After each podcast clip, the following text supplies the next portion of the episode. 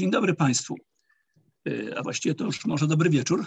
Chciałbym Państwa powitać na jednej z głównych debat 25. Festiwalu Nauki w Warszawie poświęconej życiu na Ziemi i w kosmosie.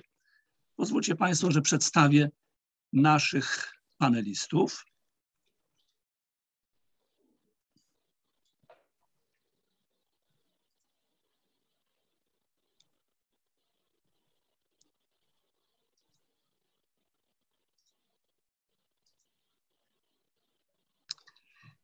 Zakładam, że Państwo widzicie e, ten mój pierwszy slajd. E, naszymi panelistami dzisiaj są e, pani profesor Katarzyna Adamala, która jest profesorem na Uniwersytecie Minnesoty, która jest biochemiczką i biologiem molekularnym. Zajmuje się astrobiologią i badaniami nad sztucznym życiem. Kieruje międzynarodową organizacją wspierającą badania nad syntetycznym życiem, taki projekt o nazwie Build a Cell, Drugą naszą specjalistką jest pani dr Anna Vogtman, badaczka w Europejskim Centrum Astronautów, finansowe, finans, które jest finansowane przez European Science Agency. Jest biologiem molekularnym, biotechnologiem, zajmuje się badaniami wspierającymi opiekę zdrowotną astronautów, bada wpływ promieniowania kosmicznego na ciało człowieka. Kolejnym naszym specjalistą jest profesor Paweł Golik, profesor na Uniwersytecie Warszawskim, jest wykładowcą na e, dwóch wydziałach e, Uniwersytetu Warszawskiego. Zajmuje się ewolucją ekspresji genów i genomiką porównawczą. Jest popularyzatorem nauki, przewodniczącym Rady Upowszechniania Nauki Polskiej Akademii Nauk. I e, czwartym naszym panelistą jest profesor Andrzej Pochorille, pracownik naukowy NASA oraz profesor emeryt Uniwersytetu Kalifornijskiego San Francisco. W dalszym ciągu pracuje naukowo, współkieruje Centrum Detekcji Życia NASA, jest współautorem ponad 100 publikacji z fizyki, chemii, biologii molekularnej, medycyny, nauk komputerowych i planetarnych oraz psychologii.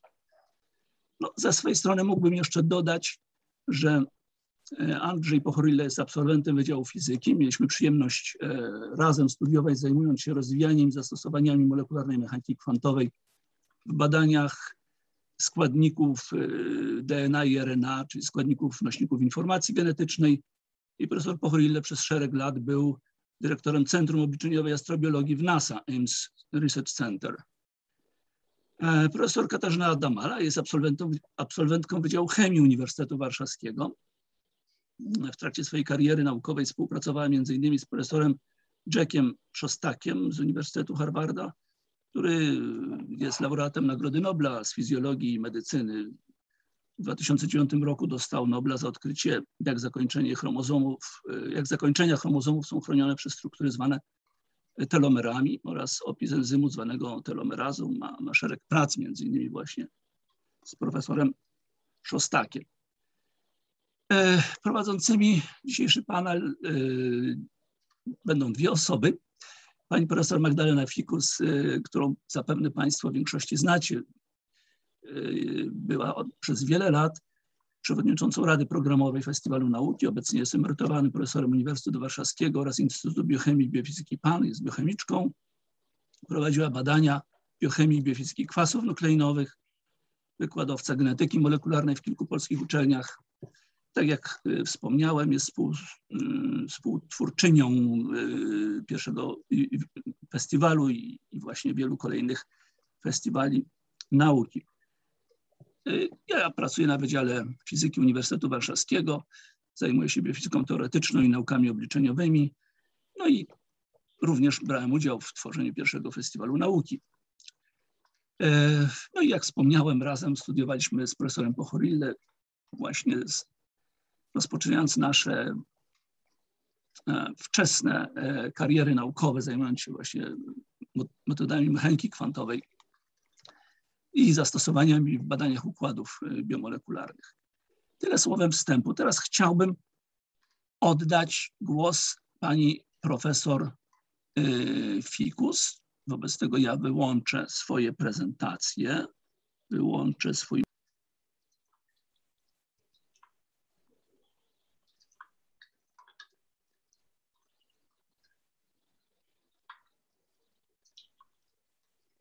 Ja już jestem.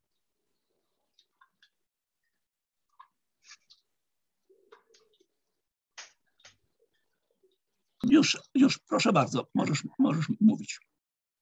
No, jest mi bardzo miło, że mogę y, uczestniczyć w rozpoczęciu tej debaty, ponieważ znam wszystkich y, panelistów, niektórych nawet uczyłam w Jachemii, dwóch konkretnie. Y, no i jako ten emeritus, to ja tu jestem emeritus z festiwalu, chciałam Państwu powiedzieć, że y, na tych 25 festiwalach, które odbyliśmy, odbyło się 15 debat takich jak nasza dzisiaj, panelowych, związanych z naszą tematyką. A bardzo ściśle, jak gdyby wydawałoby się, to jest na przykład w 2006 roku na, na debacie Staszek Bajtlik prowadził, znaczy prowadził debatę Życie we Wszechświecie. W 2009 roku mieliśmy debatę Człowiek w kosmosie, dwie nawet, a drugie, druga debata była w formie, którą ja bardzo lubiłam, e, sąd nad biologią syntetyczną. Czyli był jak gdyby sąd nad tym, co człowiek próbuje stworzyć niezależne życie od życia prawdziwego. W 2012 roku mieliśmy debatę w poszukiwaniu nowej ziemi, mm, a w 2020 e, profesor Krzysztof Dołowy prowadził powstanie życia na ziemi. Czyli te, te, te 25 festiwali sprawą życia e, i wychodzenia życia poza e, planetę zajmowaliśmy się. Zajmowaliśmy się na różne sposoby i zawsze mieliśmy bardzo wielu widzów, którym byliśmy zawsze wdzięczni. Były spotkania o genach, o sztucznej inteligencji, o ewolucji wszechświata, jak powiedziałam, 15 debat. Nie jestem pewna, czy kiedykolwiek i jak y, definiowaliśmy, czym jest życie.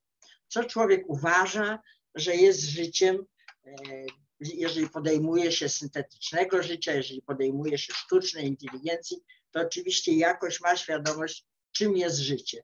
I myślę, że dzisiaj E, na naszym dzisiejszym panelu, który podejmuje znowu ten temat pasjonujący dla ludzi na Ziemi. E, prawdopodobnie e, wyraźnie sobie powiemy, jak my dzisiaj definiujemy życie. I myślę, że prosiłabym profesora Pawła Golika, żeby on ten temat podjął. Cieszę się bardzo, że się spotykamy.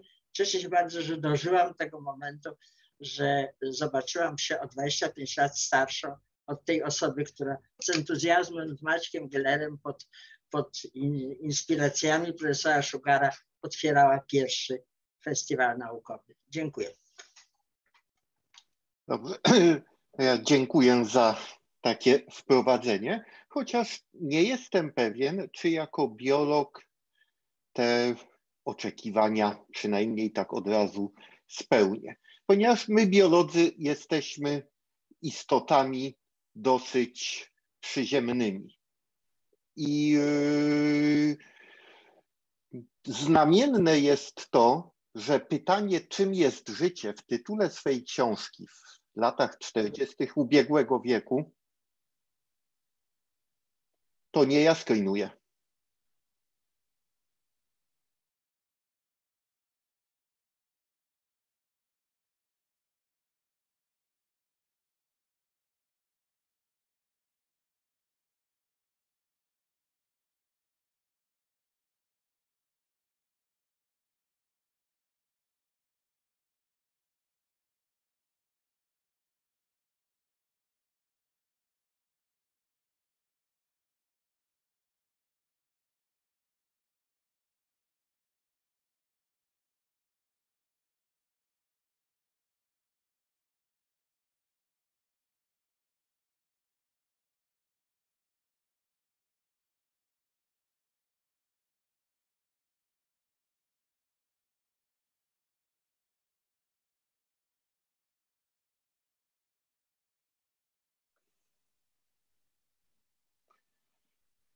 Dobrze, więc jak już zacząłem y, mówić, y, tym, kto w tytule swojej książki zadał pytanie, czym jest życie, był Schrödinger, czyli fizyk. Tu w tym panelu też mamy bardzo mocną reprezentację fizyków, mamy chemiczkę, y, dwoje biologów i na początek może warto by się zastanowić, y, dlaczego tak jest.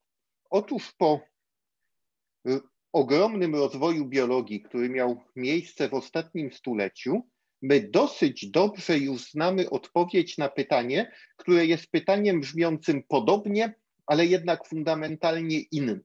Mianowicie my jako biolodzy dosyć dobrze wiemy, jakie jest życie, a konkretnie to życie, które znamy na Ziemi. Dlatego, że tak się składa, że wszystkie żyjące na Ziemi organizmy mają fundamentalnie bardzo podobne zasady funkcjonowania, co jest bardzo, bardzo mocną przesłanką na rzecz tego, że ewolucyjnie pochodzą od jednego wspólnego przodka. Wszystkie organizmy żyjące na Ziemi posiadają informację genetyczną zapisaną w materiale genetycznym, którym są kwasy nukleinowe, DNA w przypadku komórek, mają y, kodowane w tych kwasach nukleinowych sekwencje zbudowanych z takich samych 20 aminokwasów białek, podsta wiele podstawowych mechanizmów funkcjonowania komórek jest takich samych. Czy patrzymy na bakterie, czy patrzymy na rośliny, czy patrzymy na, czy patrzymy na człowieka. W związku z tym, badając życie na Ziemi, my nie musimy zastanawiać się nad jego precyzyjną definicją, bo dostatecznie dużo wiemy o tym, jak to działa, żeby móc stwierdzić, czy z życiem mamy do czynienia. Dopiero właśnie kiedy przechodzimy do dwóch nieuchronnie splątanych ze sobą pytań, mianowicie pytania o to, jak życie na Ziemi powstało i jak może wyglądać życie, które mogło powstać gdzie indziej niż na Ziemi, wtedy dopiero nad tą definicją zaczynamy się zastanawiać. I tu wiem, bo już miałem tak zwany spoiler w postaci podejrzenia prezentacji y, jednego z moich współprelegentów, że będziemy więcej mówić o definicji życia, którą wypracowała agencja NASA, w której to definicji ja chciałem zwrócić uwagę na jeden, który dla mnie jako dla biologa aspekt jest aspektem podstawowym. Mianowicie powstanie tak niesłychanie złożonego i różnorodnego systemu, rozwój tak złożonego i różnorodnego systemu, jakim jest życie, był możliwy tylko dzięki funkcjonowaniu mechanizmu ewolucji, którego to mechanizmu podstawy opisał już Darwin, a współczesna synteza ewolucyjna trwająca do dzisiaj bardzo mocno rozbudowała. Jeżeli jako biolog mógłbym wyrazić swoje credo myślenia na temat życia, czy to na Ziemi, czy gdziekolwiek indziej, to powiedziałbym, że nie ma życia bez ewolucji, nie ma ewolucji bez życia. Życie jest ewolucją. Gdy mamy mechanizm ewolucyjny i dostatecznie dużo czasu, wszystko jest możliwe, nawet powstanie takich istot, które nad istotą życia się zastanawiają, czyli, czyli takich jak my. Oczywiście nie odpowiada nam to na pytanie o powstanie życia, dlatego że ewolucja jest właściwością systemów żywych.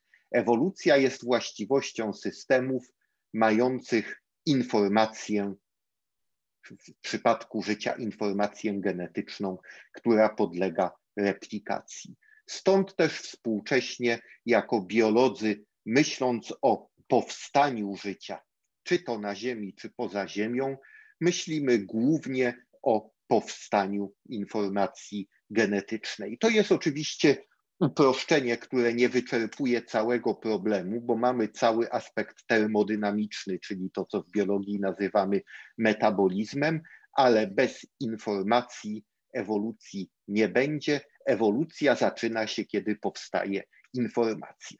I jak już mówiłem, my jako biolodzy jesteśmy istotami przyziemnymi, w związku z tym głównie zastanawiamy się nad tym, co znamy i możemy zaobserwować, a spośród cząsteczek, które znamy w życiu dostępnym nam do badań, czyli życiu na Ziemi, taką cząsteczką, która jest najlepszym kandydatem do tych rozważań, jest cząsteczka RNA.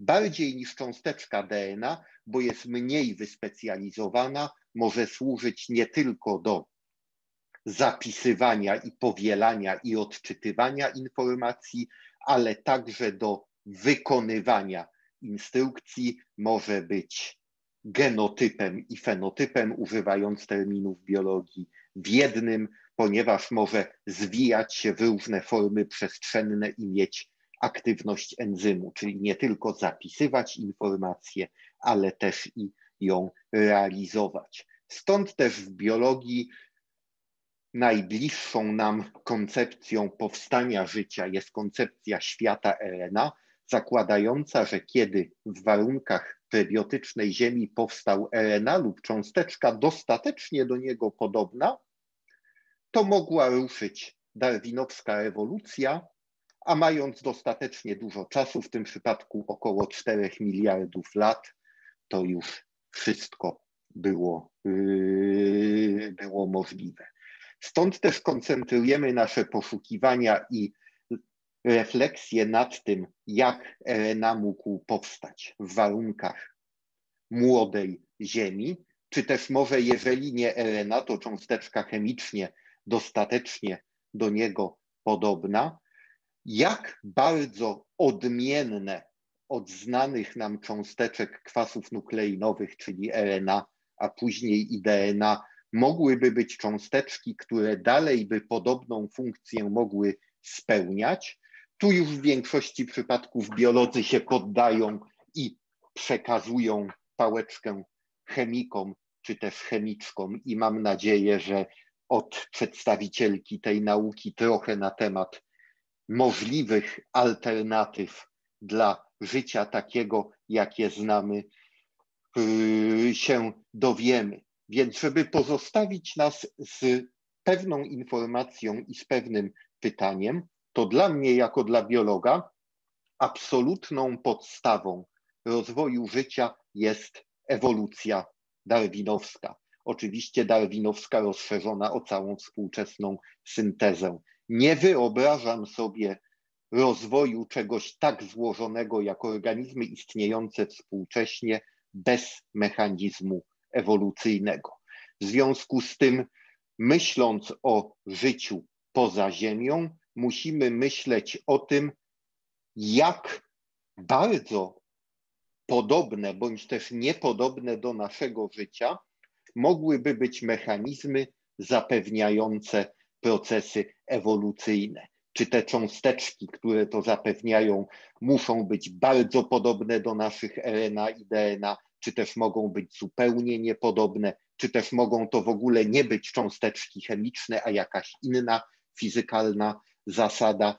To wszystko jest tematem spekulacji, ale fundamentem tego musi być dla biologa ewolucja, ponieważ nie istnieje biologia, nie istnieje życie bez, yy, bez ewolucji. I kolejnym pytaniem, które nam się nasuwa, to jest to, że obserwując życie na Ziemi, widzimy jego ogromną zdolność przystosowywania się od najwyższych szczytów górskich po gorące źródła o temperaturze 70-80 stopni. Wszędzie tam życie spotkamy. W naturalnych źródłach uranu z wysokim poziomem promieniowania spotykamy bakterie, które sobie z tym promieniowaniem radzą.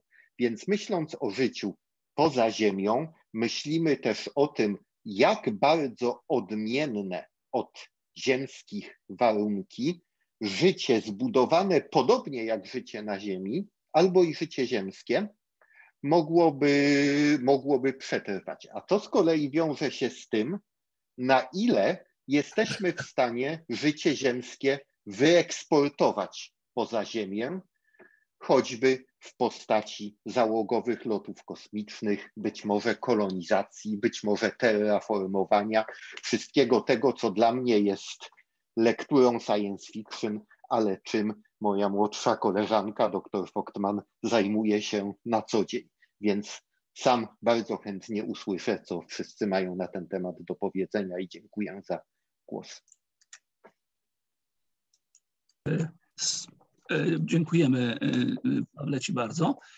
I może w takim razie poproszę Andrzeja Pochruille o, żeby nam powiedział, co na temat życia uważa się, co mówią specjaliści na temat życia na Ziemi i, później w kosmosie w NASA. Andrzej, masz głos, proszę bardzo. Dziękuję. Ja zaraz włączę moją prezentację.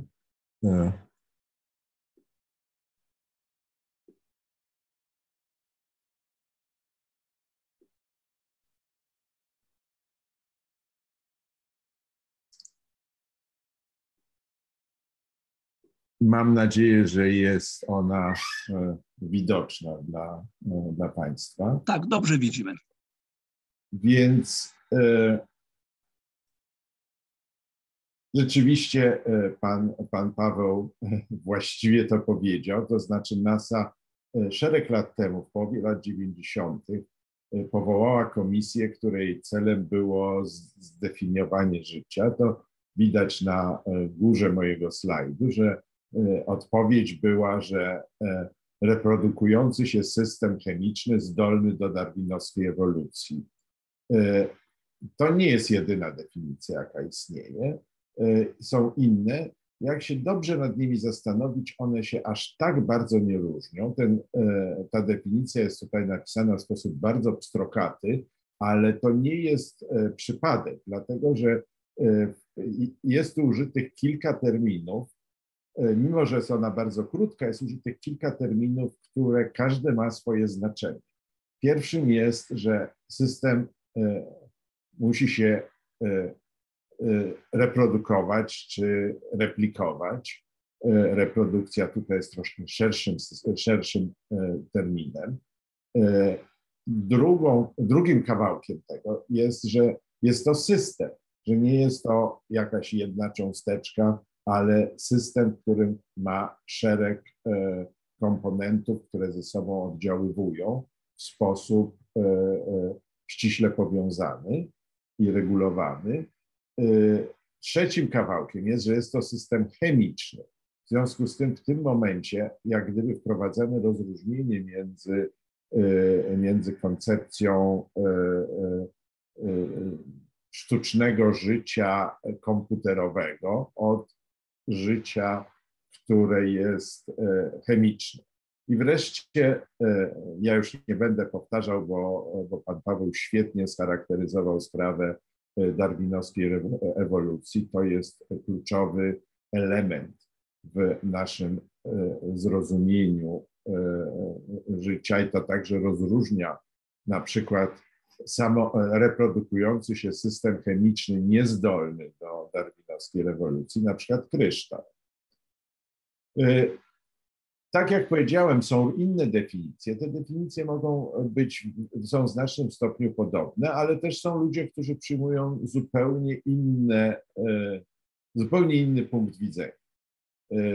Jack Szostak, o którym już była mowa, który jest znany jest bardzo znany dlatego, że jest e, laureatem Nagrody Nobla, a także dlatego, że był mentorem Kasi.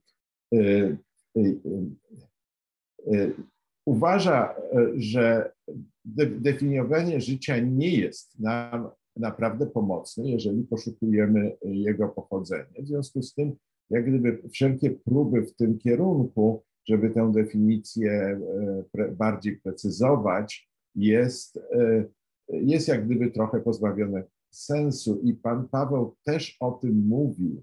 Powiedział, że my wiemy, jakie jest życie, my potrafimy je jakoś tam rozróżnić od nieżycia, i e, e, w związku z tym kwestia dokładnej definicji mało nam daje. Z drugiej strony, Andy Ellington, który jest profesorem na Uniwersytecie w Teksasie, gdybym mu zadać to pytanie, to by się roześmiał i właśnie to, co mówi, że życie to jest pojęcie dla poetów, to nie jest pojęcie z nauki. Z jego punktu widzenia życie jest po prostu formą układu, skomplikowanego układu chemicznego, w którym nie ma żadnych nowych zasad, żadnych, które nie istnieją innych układach chemicznych, które byśmy nazwali nieżyciem. W związku z tym on w ogóle odmawia nawet prób definiowania życia.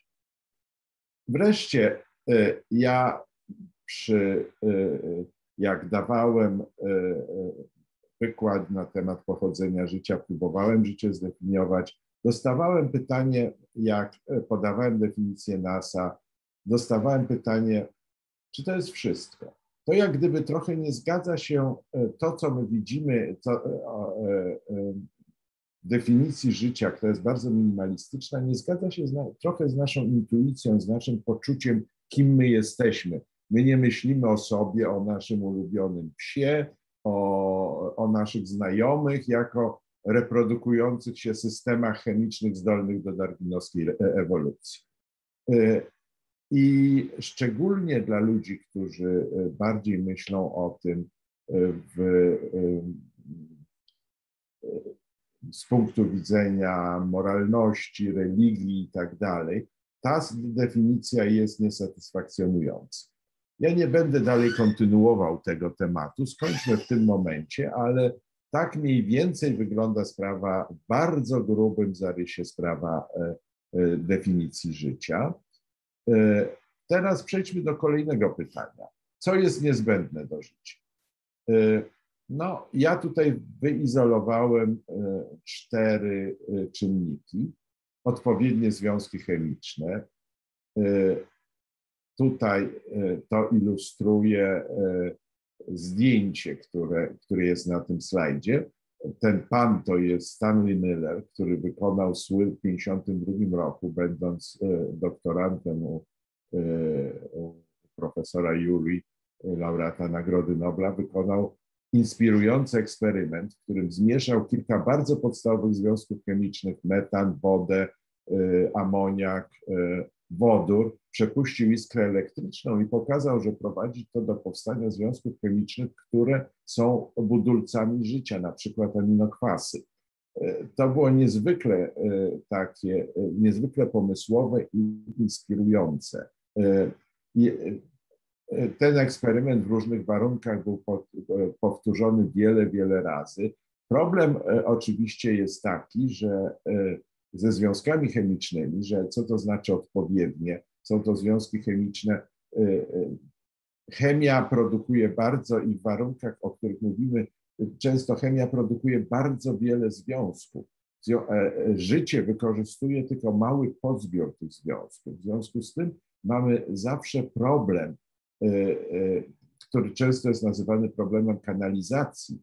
Jak, w jaki sposób nie tylko w jaki sposób związki chemiczne powstały, czy w jaki sposób uległy dalszej, e, e, dalszemu rozwojowi, w szczególności mam na myśli polimeryzację do, do polimerów takich jak kwasy nukleinowe i białka, ale także w jaki sposób nastąpiła kanalizacja, że związki, których nie potrzebujemy, zostały wyeliminowane, a związki, które są przydatne do powstania życia, pozostały.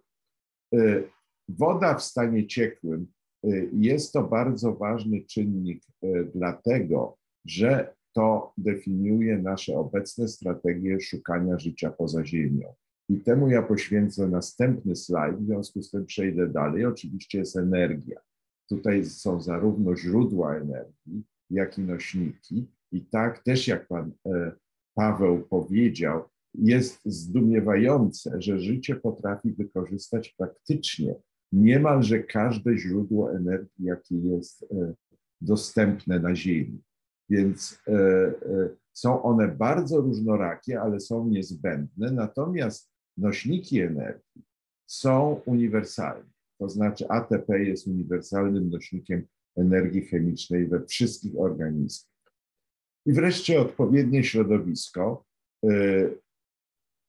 Życie my uważamy, że e, no, musi być pewien zakres temperatur. na przykład, żeby istniała woda w stanie ciekłym. Promieniowanie może być, życie może się utrzymywać w warunkach silnego promieniowania, ale są formy promieniowania, które są bardzo niszczące dla życia. Cały szereg warunków sprzyja powstaniu życia i utrzymaniu życia, inne nie. Więc to są te cztery podstawowe czynniki. Ja powiedziałem, że chcę powiedzieć troszkę więcej na temat wody. Y, nie tylko dlatego, że to jest e, e, ważne z punktu widzenia poszukiwania życia poza Ziemią, ale także dlatego, że tutaj jest wiele, e, wiele nieporozumień. Prawdopodobnie, jeśli ktoś pójdzie do literatury bez jakiejś głębszej selekcji, to to, co znajdzie, to są trzy stwierdzenia. Woda jest konieczna do syntezy związków chemicznych, y, woda jest bardzo dobrym rozpuszczalnikiem i woda istnieje w stanie stałym, ciekłym i gazowym w małym zakresie temperatur. Że to są te trzy główne czynniki, które decydują o tym, że e, woda jest potrzebna do życia. No jeżeli ktoś jest chemikiem organikiem, to oczywiście wyśmieje punkt pierwszy, Y, y, wodę, syntezę, bardzo często my prowadzimy syntezę e, chemiczną właśnie w warunkach niewodnych, dlatego że e, wtedy, e, wtedy taka synteza idzie dużo lepiej. To nie jest prawdą. Pozostałe dwa też nie są prawdą. Nie, nic z tego nie jest naprawdę konieczne. To nie są warunki w których, e, które decydują o tym, że woda jest e, niezbędna do życia. Możemy tutaj spojrzeć na taki e, rysunek, na rysunek tego, jak wygląda komórka. My widzimy, że jest to, że jest to ograniczona błoną, czy jakim komórkową, która jest częściowo przepuszczalna struktura, w której w środku e, w roztworze wodnym jest cały szereg składników, włączywszy, e, włączywszy metabolizm, czyli zespół reakcji chemicznych, które podtrzymują życie.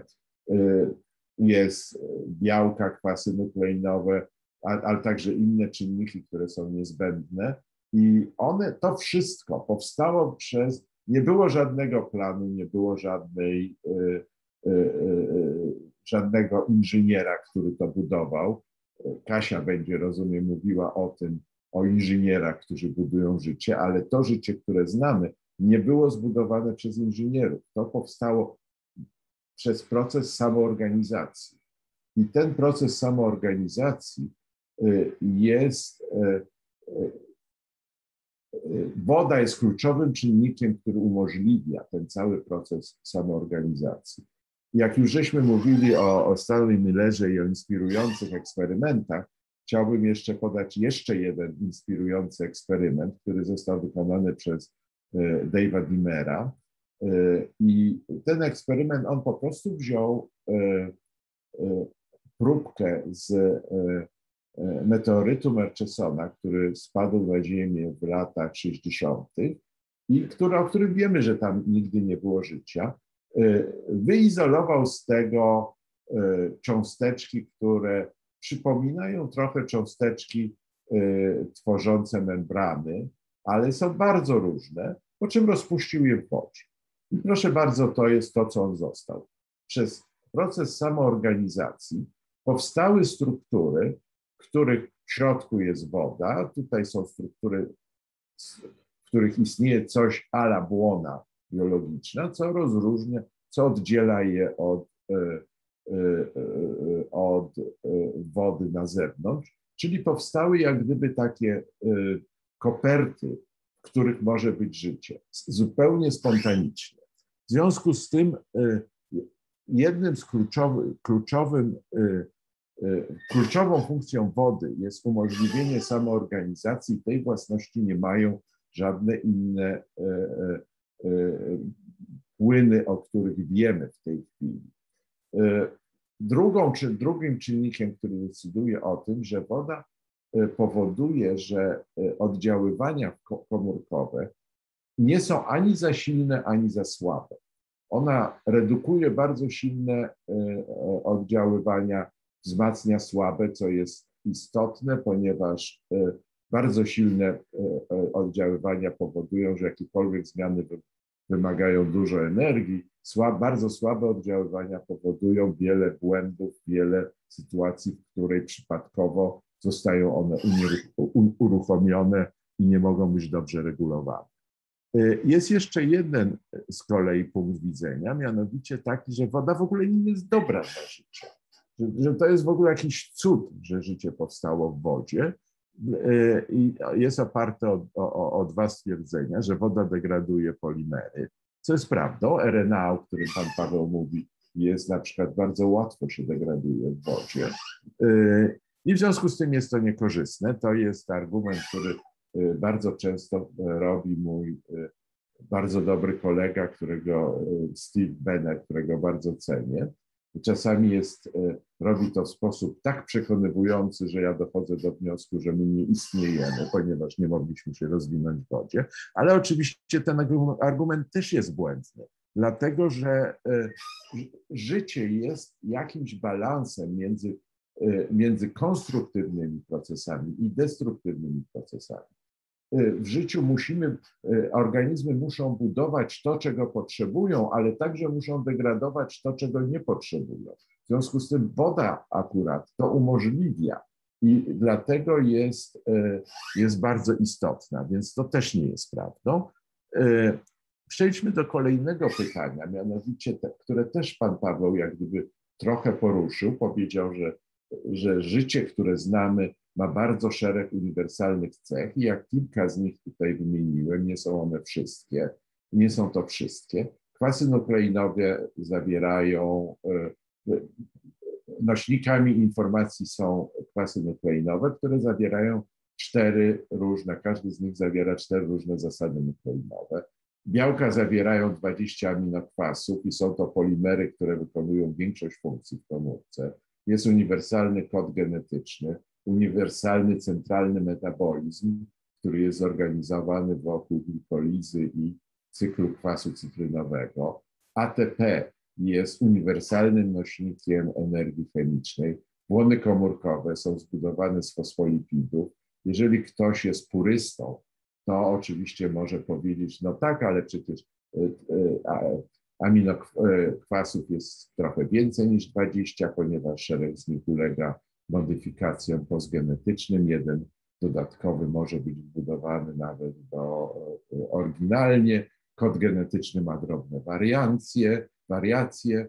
E, to wszystko jest prawda, ale e, my bez trudu, jak widzimy te wariacje, to rozumiemy, że to są jakieś drobne modyfikacje ewolucyjne, które są wokół głównego tematu. W związku z tym my mamy pewien model życia, który świetnie znamy i patrzymy na to, jak takie życie może, e, e, co możemy w nim zmodyfikować, jak inne życie mogłoby wyglądać. I e, no, ja nie mam tutaj koniecznie na myśli tego zielonego stwora po, po lewej stronie, aczkolwiek oczywiście pewnie wiele osób by chciało, żeby coś takiego istniało, to dopiero byłaby sensacja o tym mówić. Y, nie mogłem się oprzeć pokusie, żeby, y, żeby dać obraz replikanta z filmu Blade Runner, e, ale już będąc całkiem na serio, jest kilka, kilka, kilka cech życia, które wydaje się możemy stosunkowo łatwo zmienić. Na przykład y, y, y, są alternatywy do, do ziemskich kwasów nukleinowych i białek. Te, te badania rozwinął w znacznym stopniu wybitny chemik szwajcarski Albert Eschenbauer nad kwasami nukleinowymi.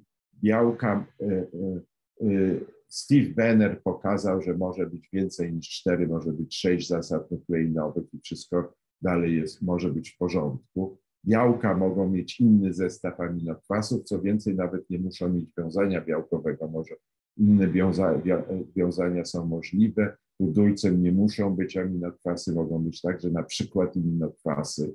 Y, I także to są warianty, które, które łatwo nam jest stosunkowo sobie wyobrazić. Co więcej, gdybyśmy znaleźli przykład życia y, pozaziemskiego, które nie miałoby żadnego z tych wariantów, to ja byłbym trochę zaniepokojony, czy aby na pewno nie jest to zanieczyszczenie, jest to prawdziwy wynik, a nie jest to zanieczyszczenie życiem ziemskim alternatywny kod genetyczny. Kolejna rzecz, która może stosunkowo łatwo wyglądać inaczej. Także my myślimy o życiu. Ja wziąłem ekstremalne środowiska, to znaczy środowiska bardzo różne od ziemskiego, ekstremalne w cudzysłowie, dlatego że to jest ekstremalne na Ziemi. Natomiast e, czy jest, e, nie musi być ekstremalne gdzie indziej, że życie może się, te zmiany na przykład kwasów e, nukleinowych na inne po, trochę polimery. Mogą być związane z tym, że środowisko jest inne, temperatury są inne i to może być i, i, w, ta, i w takich innych warunkach życie może to modyfikowane życie może sobie świetnie dawać radę, nasze niekoniecznie. Jeżeli posuwamy się dalej, idziemy bardziej w kierunku spekulacji. Życie bez replikatora. E, pan Paweł by powiedział wykluczone. E, e, ja robiłem modelowanie tego, doszedłem, z moich modelowań wynikało, że ewolucja przez naturalną selekcję to nie jest dokładnie to samo co darwinowska. Jest możliwa do pewnego stopnia, ale bez replikatora w pewnym momencie staje, jest bariera. Życie bez wody, życie bez związków organicznych, to znaczy opartych o węgiel natomiast na przykład oparte o krzew. Y, tu już bardzo spekulujemy i nie jest jasne, w jaki sposób y, możemy te spekulacje postawić na, y, na jakiejś solidnej bazie. Ale nie, nie powinniśmy przestać tego robić tak długo, jak długo pozostajemy w ramach nauki, a nie w ramach fikcji naukowej. Ja w tym momencie skończę i sądzę, że to jest bardzo dobry punkt, żeby przekazać dalej dalszą dyskusję tego tematu Kasi. Ja zaraz y, spróbuję się rozłączyć.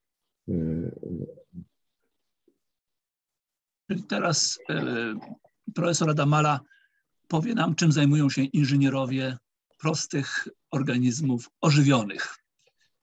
Bardzo proszę. Dziękuję bardzo.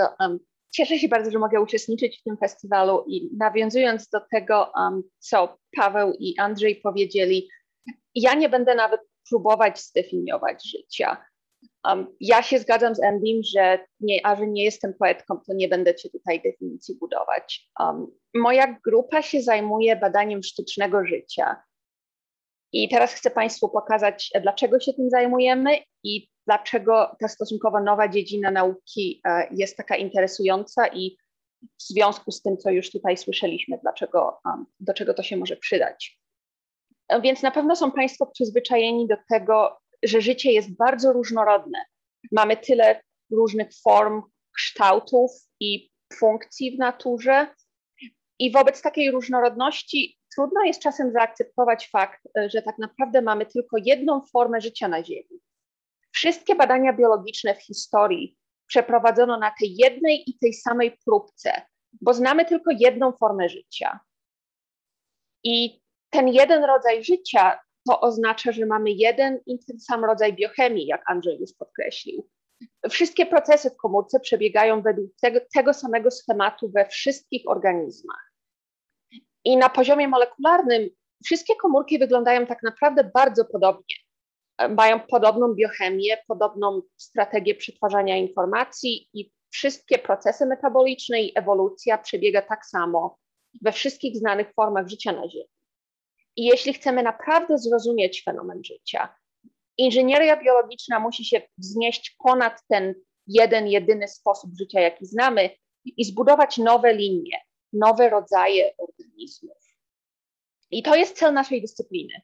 Chcemy zbudować sztuczne, żywe komórki, używając naturalnych elementów przeorganizowanych w nowe rodzaje metabolizmu.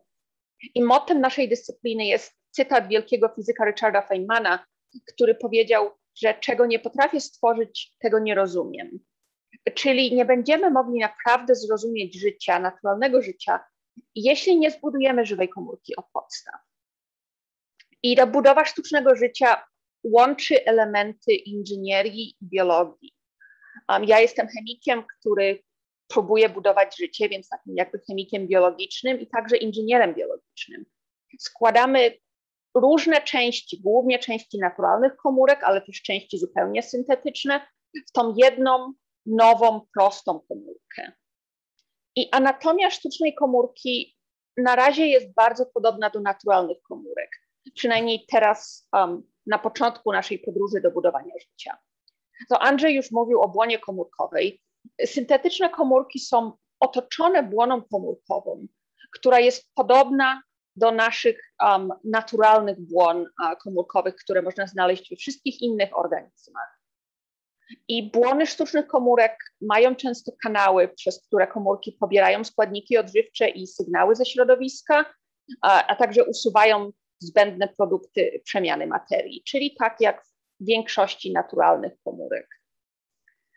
Podobnie do naturalnych komórek, sztuczne życie, przynajmniej na razie, opiera się na genach zakodowanych w DNA.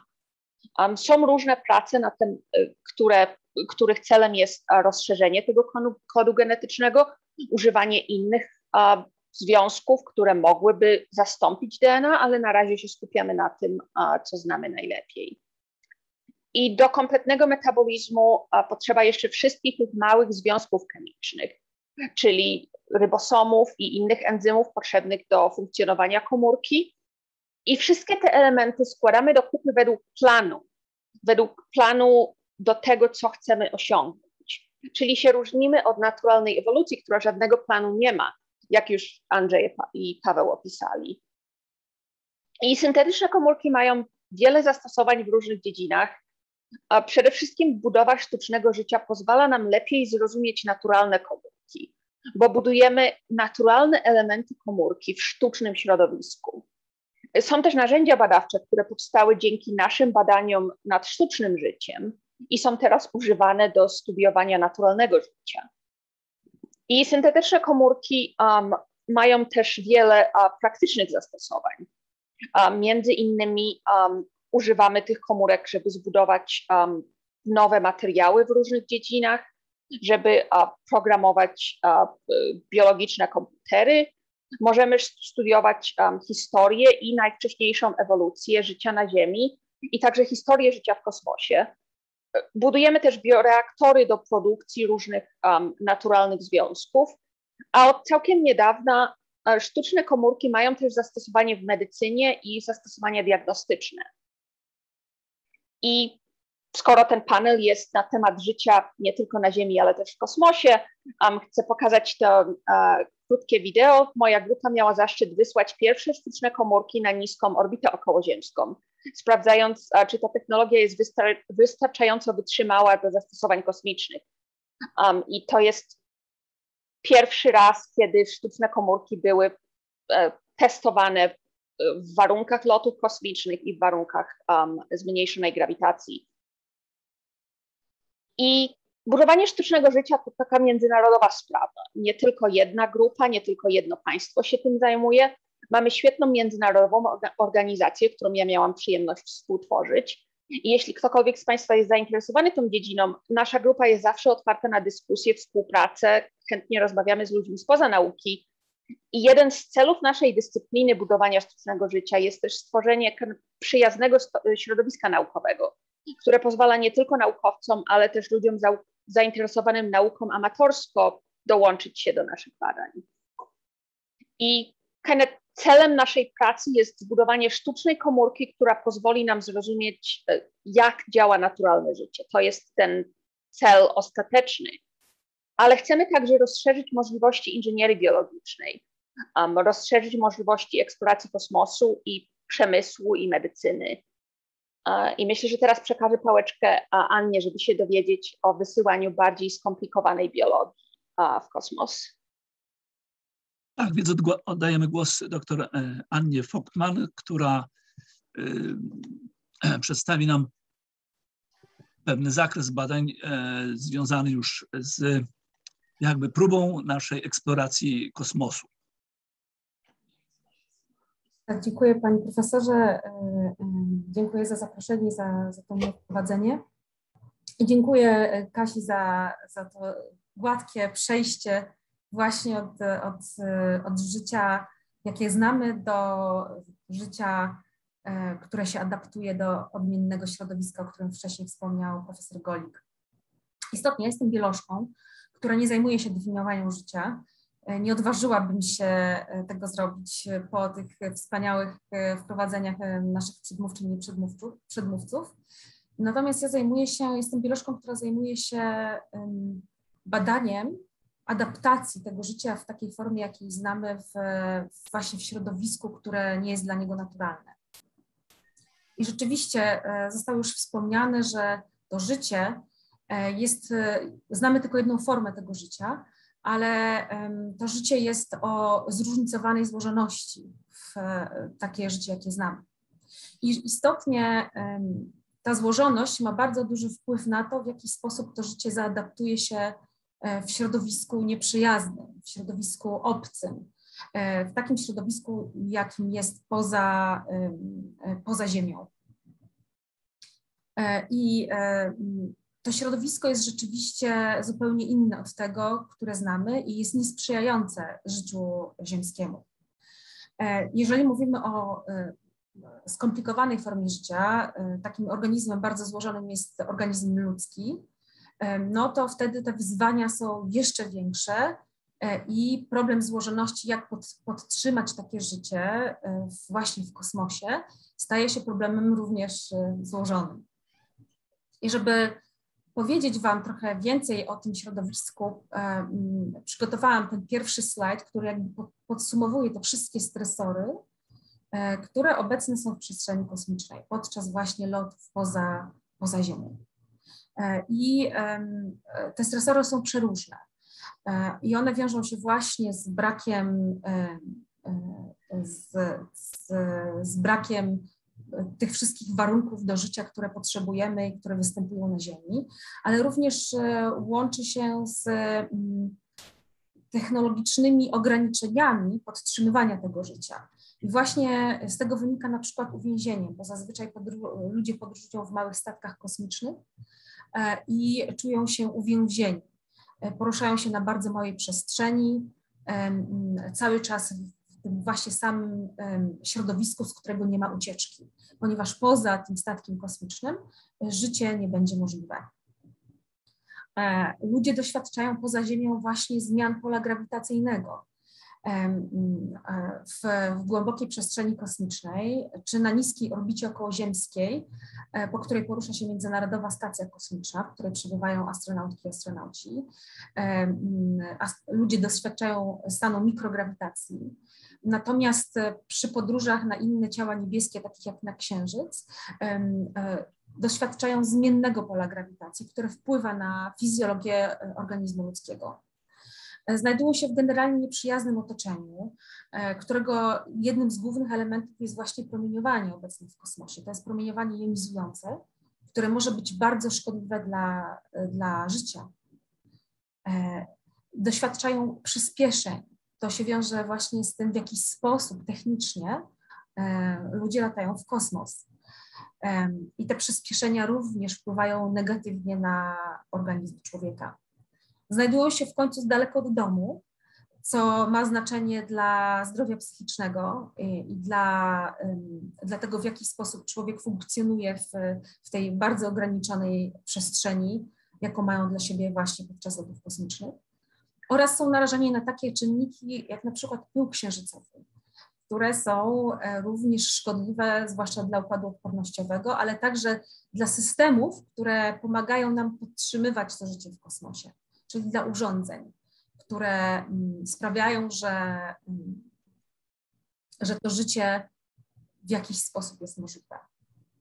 E, I te wszystkie mm, ograniczenia, te wszystkie stresory właśnie wpływają na to, jak e, organizm człowieka funkcjonuje. I w zasadzie te wszystkie stresory mają bardzo znaczący wpływ na wszystkie układy w organizmie ludzkim, ponieważ w momencie, kiedy człowiek wchodzi w stan mikrograwitacji, następuje automatyczne przesunięcie płynów w kierunku centrum i głowy w ciele człowieka, co się wiąże z, z, z kaskadą innych fizjologicznych konsekwencji. Mianowicie zmienia się, zmniejsza się obwód nóg, E, te płyny przesuwają się właśnie do góry, w związku z powyższym zmienia się ciśnienie śródczaszkowe. E, astronauci, głównie mężczyźni, e, z naszej próby tak wynika, doświadczają takiego syndromu, który jest zespołem objawów neurologiczno-ocznych. Układ krążenia zostaje obciążony właśnie w zupełnie inny sposób, zmienia się ciśnienie. E, dochodzi też do zaburzenia e, e, orientowania się w przestrzeni. Dochodzi do, mm, do obniżenia wydajności układu odpornościowego. Dochodzi w końcu do utraty mięśni i kości właśnie w wyniku działania mikrograwitacji, a w przypadku zwiększonego promieniowania, które może pochodzić z, ze Słońca na przykład, lub też z głębokiej przestrzeni kosmicznej, czyli spoza Układu Słonecznego, może dochodzić do poważnych konsekwencji nawet e, z syndromem e, popromiennym. Dlatego bardzo i te wszystkie, te wszystkie objawy, o których wspomniałam, i wiele innych, one są manifestowane w zależności od e, komplikacji danej misji kosmicznej, a jej zwłaszcza jej długości. W związku z tym e, od tej długości takiej misji będzie zależało w jakiś sposób i jak łatwo będzie nam takie życie w przestrzeni kosmicznej podtrzymywać. I żeby, jak już nawiązałam właśnie do długości misji kosmicznych, to chciałabym e, powiedzieć Państwu o, e, o tym, jak właśnie dzisiaj latamy w kosmos, jak to będziemy robić w ciągu najbliższych 10 lat, a jakie wyzwania będą na nas czekały, jeśli będziemy myśleli w dalszej perspektywie o lotach na, na inne planety, na przykład na Marsa. Dzisiaj ludzie latają na misje kosmiczne na Międzynarodową Stację Kosmiczną która podróżuje na wysokości około 400 km nad Ziemią z prędkością 7,6 km na sekundę.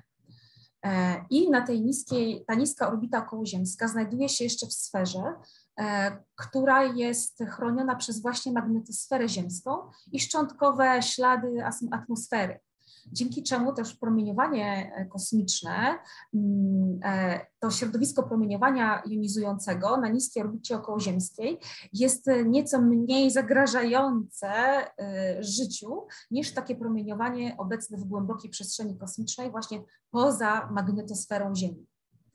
Mm, na tych misjach kosmicznych na niską orbitę okołoziemską E, ludzie mają do dyspozycji około ponad 300 metrów sześciennych e, powierzchni mieszkalnej.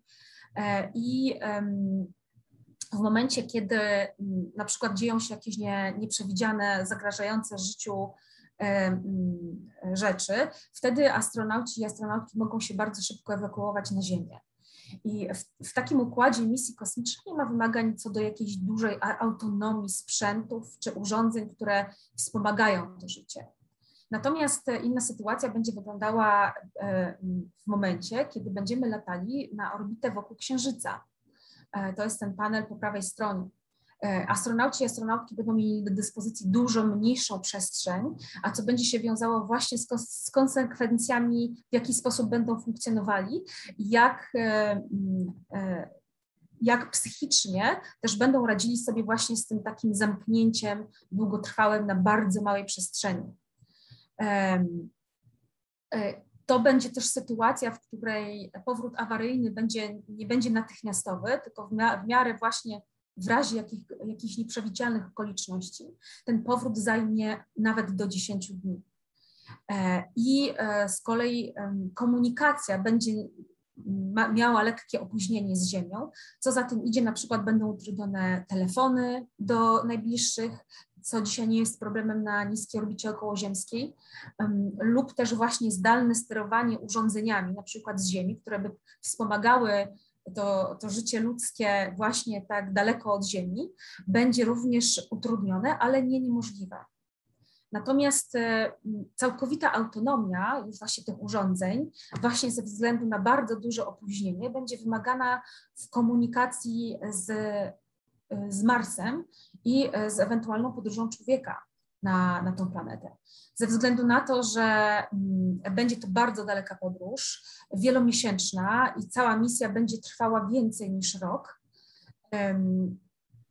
będą to misje bardzo skomplikowane i te systemy do podtrzymania życia i do zapewnienia takiej podstawowej funkcjonalności człowieka podczas właśnie cało, całości trwania tej misji będzie miała już zupełnie inne wymagania. Ze względu na to, że jak wspomniałam wcześniej, na przykład dochodzi do utraty mięśni kości podczas e, długotrwałego przebywania w stanie grawitacji, w stanie, przepraszam, e, nieważkości, dlatego będziemy musieli na przykład opracować systemy, które będą pomagały astronautom i astronautkom z, e, pokonać jakby te trudności, te, to osłabienie mięśniowe przy wykonywaniu czynności na planecie. E, dlatego na przykład takie rozwiązania jak egzoszkielety, które dzisiaj jeszcze nie mają zastosowania i, i nie, nie mają zastosowania jakby w tych, w tych latach misjach na na, w misjach w, w kosmos, będą jednymi z takich rozwiązań, które, które będą konieczne właśnie przy takich długo, y, długich podróżach na inne y, ciała niebieskie. E, również te wszystkie właśnie systemy, jak wspomniałam, będą musiały być autonomiczne, dlatego będzie bardzo duże opóźnienie w komunikacji. No i te wszystkie systemy medyczne podtrzymujące życie przykład będą musiały być autonomiczne, ponieważ nie będziemy mogli na Marsa szybko wysyłać um, na przykład um, surowców albo na przykład um, leków lub też wody. Te wszystkie rzeczy, które będą potrzebne człowiekowi do życia i do utrzyma, utrzymania się na czerwonej planecie w zdrowiu, będą musiały być wytwarzane na miejscu. Dlatego to utrzymanie życia właśnie na czerwonej planecie będzie jeszcze bardziej złożone i wymagało jeszcze większych nakładów e, i e, nowoczesnych rozwiązań technologicznych i naukowych. Na tym e, skończę i oddam głos profesorowi Lessingowi. Bardzo dziękuję. Dziękujemy bardzo i będziemy dalej przenosić się trochę dalej w kosmos, czyli przejdziemy do jakiegoś takiego przeglądu e, eksploracji kosmosu. Myślę, że e, profesor Pochorille e, będzie mógł na ten temat nam sporo powiedzieć. W międzyczasie chciałbym do, zaprosić Państwa do zadawania pytań. Znaczy ci z Was, którzy słuchacie naszej, naszych wykładów, naszej debaty, no możecie zadawać pytania w tym środowisku YouTube'owym. Ja postaram się te pytania w jakiś sposób przeglądnąć i po zakończeniu naszych wystąpień będziemy postarali, postaramy się odpowiedzieć na Państwa pytania w miarę możliwości. OK, to może w takim razie Andrzej, chciałbym, chciałbym Cię poprosić, żebyś nam powiedział więcej o aktualnych mm, wyprawach y, w kosmos, które NASA i inne organizacje e, realizują. Proszę bardzo, ja zaraz teraz wrzucę swój ekran. Hmm.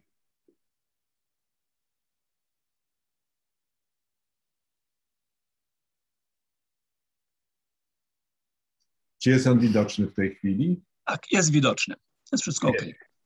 Świetnie. Więc e, ja właściwie chcę krótko e, mówić o trzech rzeczach. E, eksploracja kosmosu no, w poszukiwaniu życia. Musimy sobie odpowiedzieć na trzy pytania: gdzie, czego szukamy i jak. Zacznijmy od tego, gdzie. Tutaj jest slajd, na którym są nasze podstawowe cele.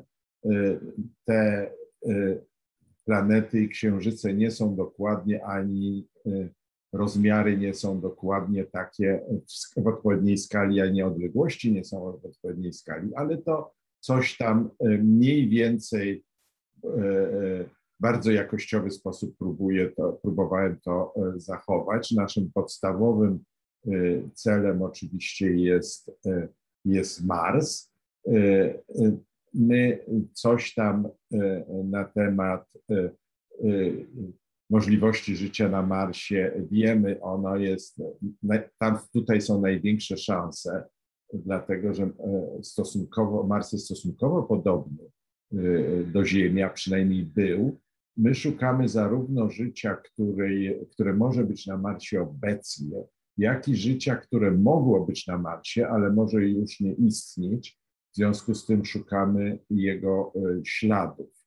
E, e, kolejnym celem jest Europa, która jest księżycem Jowisza i, i podobny krewniak Europy, mały księżyc Saturna, który się nazywa Enceladus, e, oba mają wspólną cechę, mianowicie taką, że, e, że, że jest tam woda. Na, na, na zewnątrz jest e, duża warstwa lodu, powiedzmy kilka, kilo, kilka do kilkunastu kilometrów, ale są poważne powody, żeby uważać, że pod spodem jest woda w stanie ciekłym. W związku z tym, tak jak myśmy już wcześniej mówili, woda e, stwarza to warunki do tego, że, że są to kandydaci na, do, e, do życia. E, oczywiście jest jakościowa różnica między Marsem a Europą i Enceladusem, jeśli idzie o możliwe, nasze możliwości. Mars jest stosunkowo blisko, jest możliwość eksploracji, y, jest regularna eksploracja robotyczna przy pomocy robotów, a e, jest nawet możliwość e, wysłania e, ludzi, jak, jak, jak mówiła Anna. Natomiast Europa jest Mars w bliższej odległości jest 50-60 milionów mil czasie, kiedy Europa i Enceladusa odpowiednio 390, 790 e, milionów mil, e, w przeciwieństwie do 11 miesięcy. Czas potrzebny, żeby tam dolecieć jest 4 do 6 lat. E, w związku z tym praktycznie tylko eksploracja robotyczna przy pomocy robotów wchodzi w grę, jeśli idzie o najbliższą przyszłość. Interesującą cechą E, tego jest, zaraz ja spróbuję włączyć point, e, laser. E, tutaj właśnie, że to jest pokazane, że na Enceladusie my widzimy, że są gejzery. To znaczy, że woda pod powierzchnią lodu wydostaje się na zewnątrz w formie gejzerów co stwarza wyjątkowo korzystne możliwości do poszukiwania śladów życia, dlatego że nie musimy się przebijać przez bardzo grubą warstwę e, lodu. E, podobnie w Europie, jeśli chodzi o Europę, my nie jesteśmy do końca pewni, ale są oznaki, że to jest możliwe, jak również są ruchy lodu, które powodują, że że woda spod lodu wydostaje się na zewnątrz, także przynajmniej na powierzchni możemy mieć jakieś oznaki życia. Jeszcze jednym w Układzie Słonecznym e, celem eksploracji jest Tytan. Jest to, e, e, jest to księżyc Saturna. Tam uważamy, że nie ma wody, natomiast jest bardzo bogata jest on bogaty, jeśli idzie o chemię organiczną. Są, jest gęsta atmosfera, y, co, co zresztą będzie, jak dalej w mojej prezentacji wypłynie ten fakt, y, dlaczego to jest pożyteczne. Y, jest, są tam oceany, a przynajmniej jeziora płynnego metanu. My nie oczekujemy, są ludzie, którzy, którzy sądzą, że tam może być życie. Praktycznie my tego nie oczekujemy, natomiast my oczekujemy, że może być bardzo bogata chemia organiczna. W związku z tym możemy się dowiedzieć, jakie związki chemiczne i do jakiego poziomu komplikacji mogą być, e, e, mogą być syntetyzowane w warunkach, e, w warunkach kosmicznych i możemy się wiele dowiedzieć o, o ich naturze, co z kolei może nam dać dużo informacji na temat pochodzenia życia. Wreszcie możemy przejść poza Układ Słoneczny i to są egzoplanety, planety, które, e, e, które orbitują wokół innych, e, innych gwiazd niż, niż nasze Słońce. Wiele z nich zostało odkrytych. Niektóre z nich wydają się być bardzo podobne do Ziemi. To możemy badać tylko obserwacyjnie. Tutaj ja dałem przykład jednego z nich które ma bardzo taką piękną, poetycką, poetycką nazwę Kepler 1649c. Jest on, jest to, ona znalazła się w rejestrze, ta planeta dopiero w zeszłym roku. Jest rozmiarów Ziemi i wydaje się z tego, co o niej wiemy, a nie wiemy bardzo dużo, najbardziej zbliżoną planetą do Ziemi z tych, które dotąd odkryliśmy. Niestety jest 300 e, lat świetlnych od nas. E, no dobrze, no ale czego, czego tam będziemy szukać? No niewątpliwie nie tych e, zielonych ludków, i, ale też nie mamy wielkich nadziei na to, że znajdziemy komórkę czy taką, jaką my znamy na Ziemi, czy taką, jak, jak e, Kasia syntetyzuje bądź będzie syntetyzowała. Raczej e, szukamy e, pewnych oznak czy wskaźników życia, coś, co po angielsku nazywa się biosignatures. I to jest zdefiniowane jako związki chemiczne, struktury lub procesy, które dostarczają dowodów na obecność życia. To nie jest absolutne stwierdzenie. To znaczy jest stwierdzenie, że jeżeli zaobserwujemy takie oznaki życia, to być może jest życie. Y, nie jest to tak, że jeżeli zaobserwujemy, to jesteśmy pewni, że życie istnieje. Co to może być? To mogą być jakieś oznaki związane z istnieniem prostych aminokwasów, do czego jeszcze za chwilę wrócę może być, może, mogą być jakieś struktury morfologiczne, które są charakterystyczne e, dla życia. Mogą być skomplikowane e, związki chemiczne, które, które nie są syntetyzowane, nie mogą być, że nie znamy żadnego mechanizmu, w którym one mogą być syntetyzowane e, poza biologią, akurat ten związek to jest penicylina. To mogą być białka, bądź kwasy nukleinowe, bądź jakieś podobne polimery, y, które spełniają podobne funkcje. Może, mogą być oznaki aktywności, na przykład szereg, szereg komórek czy bardziej zaawansowanych organizmów, powiedzmy, produkuje gazy. Patrzenie na te gazy, patrzenie na na nie fakt, że one nie są w warunkach równowagi chemicznej z, ze środowiskiem. Może dowodzić produkcji, która może być e, geologiczna, ale też może być biologiczna. E, no wreszcie jest tutaj ten piesek, który nie jest przez przypadek i do tego za chwilę, e, za chwilę dojdziemy.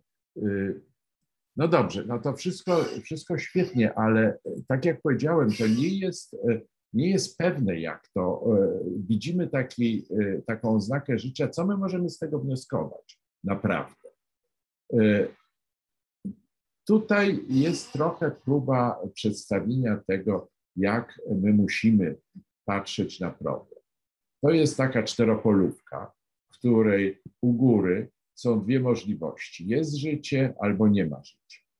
A z kolei po, po lewej stronie w wierszach, są dwie możliwości. Albo e, dana, je, istnieje dana oznaka życia, której, którą, którą się w tym momencie interesujemy, albo i nie ma.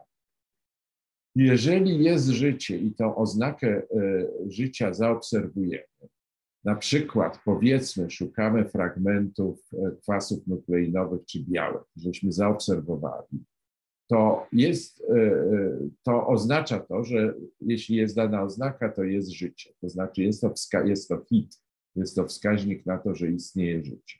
Ale może się zdarzyć, że mamy chybienie, to znaczy, że życie może istnieć, ale tego, tej oznaki życia nie, nie widzimy. Na przykład, jeżeli życie nie jest, powiedzmy, szukamy fragmentów RNA, a życie nie jest oparte, czy DNA, życie jest oparte o inny polimer informacyjny, wtedy y, życie może dalej istnieć, ale tej, tego nie zaobserwujemy.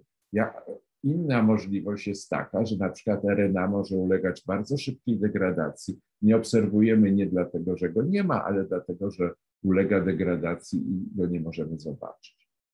Z drugiej strony jest inne niebezpieczeństwo, że możemy obserwować, zaobserwować dany, y, daną oznakę życia, mimo że, y, która została wytworzona w sposób abiotyczny.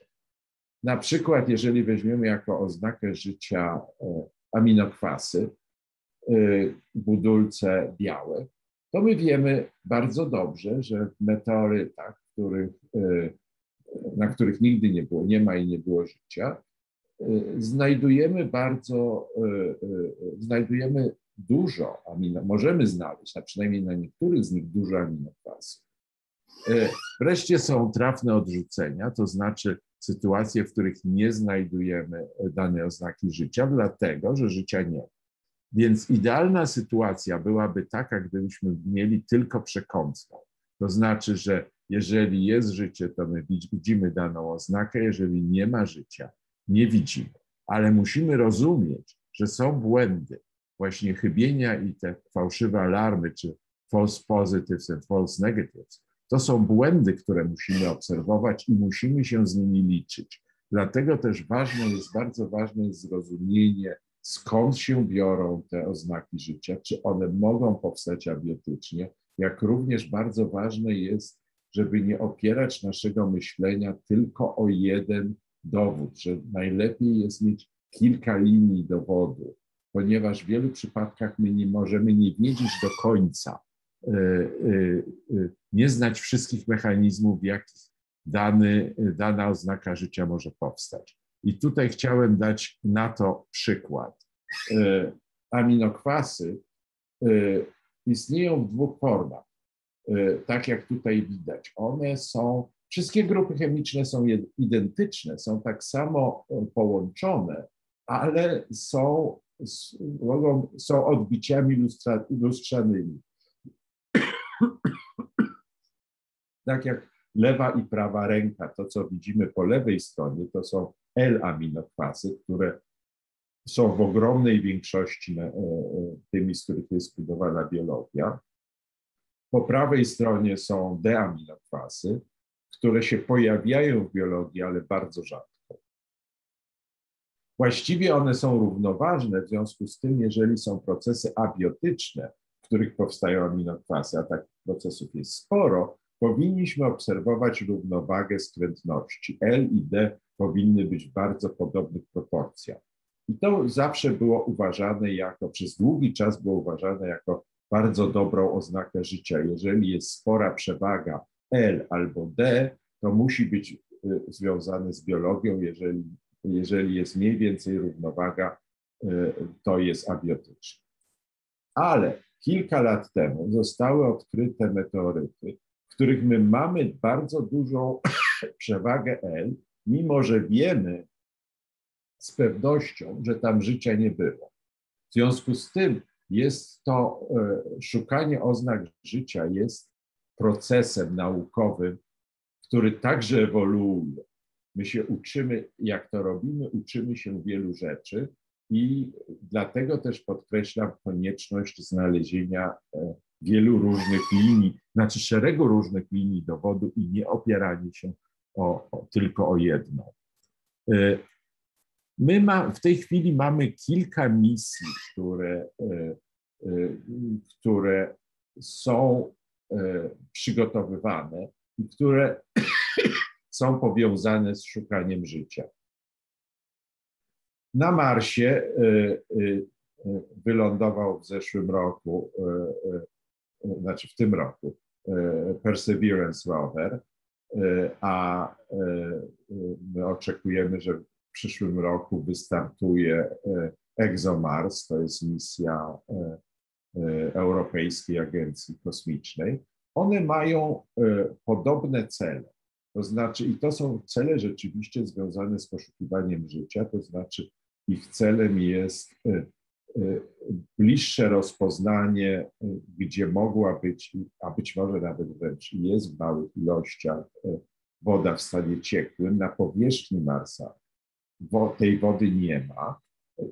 Być może jest w małych ilościach pod powierzchnią, ale jest bardzo wiele oznak tego, że w przeszłości, w dawnej przeszłości Marsa, woda była na powierzchni, pozostawiła po sobie ślady geologiczne. Y, poza, y, poza tym drugą rzecz, którą, które obie misje, y, na których obie misje się koncentrują, to jest także szukanie związków organicznych, które też mogą dawać nam jakieś wskazówki na temat tego, czy jest życie, czy nie.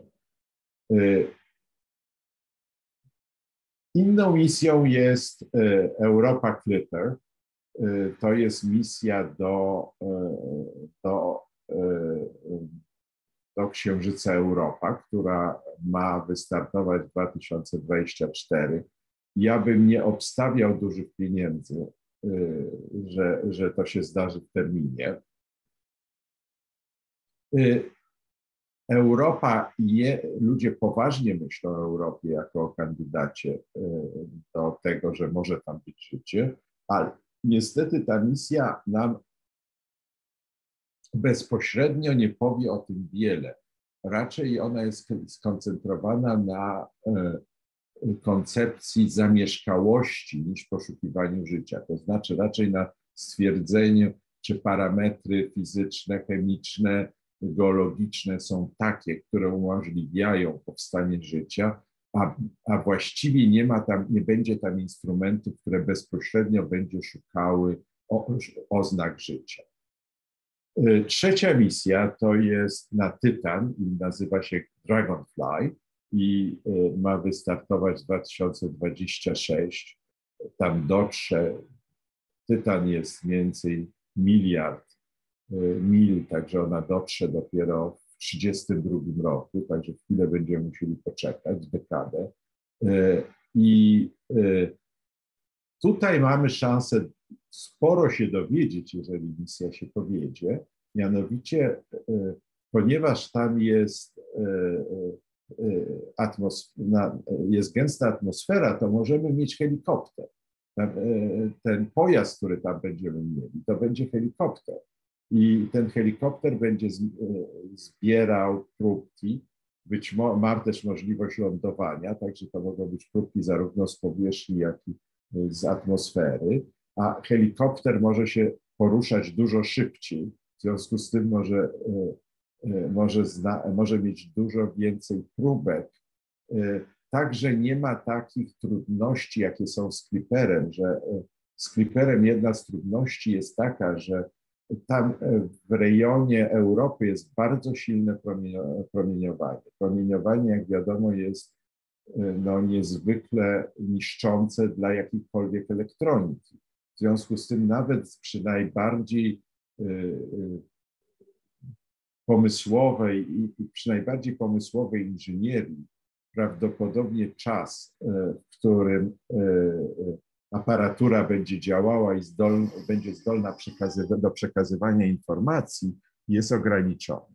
Wreszcie ostatnia, e, e, e, ostatnie, ostatnia kategoria misji e, to są misje obserwacyjne do egzoplanet. Czego my tam szukamy?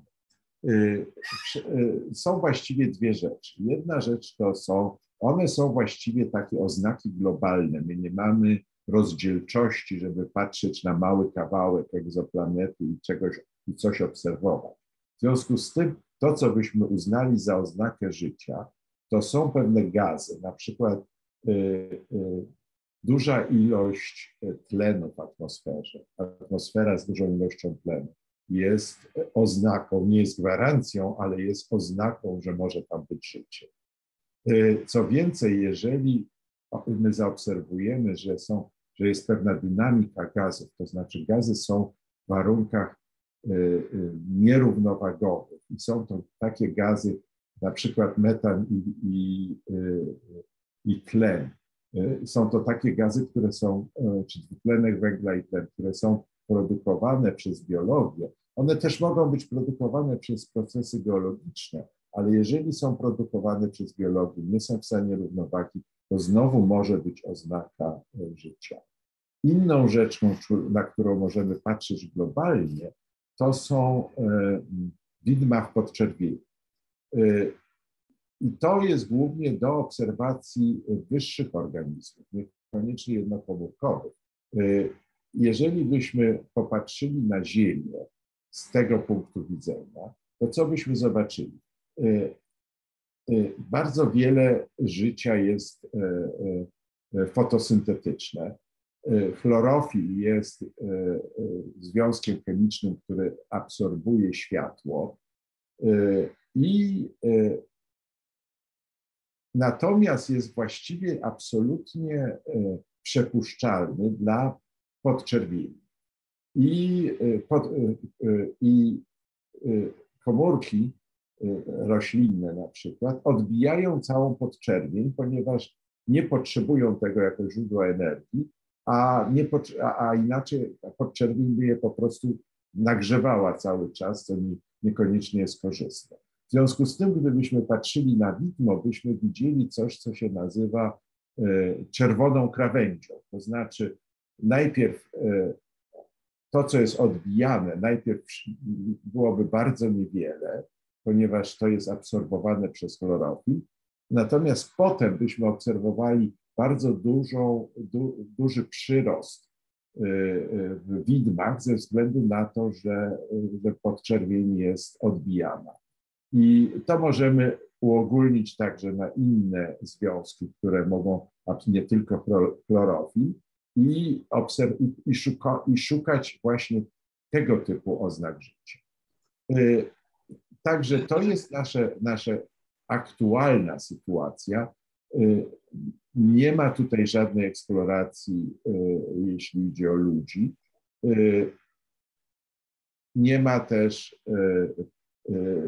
nie jest to bardzo bogate, jeśli idzie o poszukiwanie życia, no ale to jest najlepsze, co w tej chwili możemy zrobić. Dziękuję. E, e, Andrzej, bardzo, bardzo Ci dziękujemy.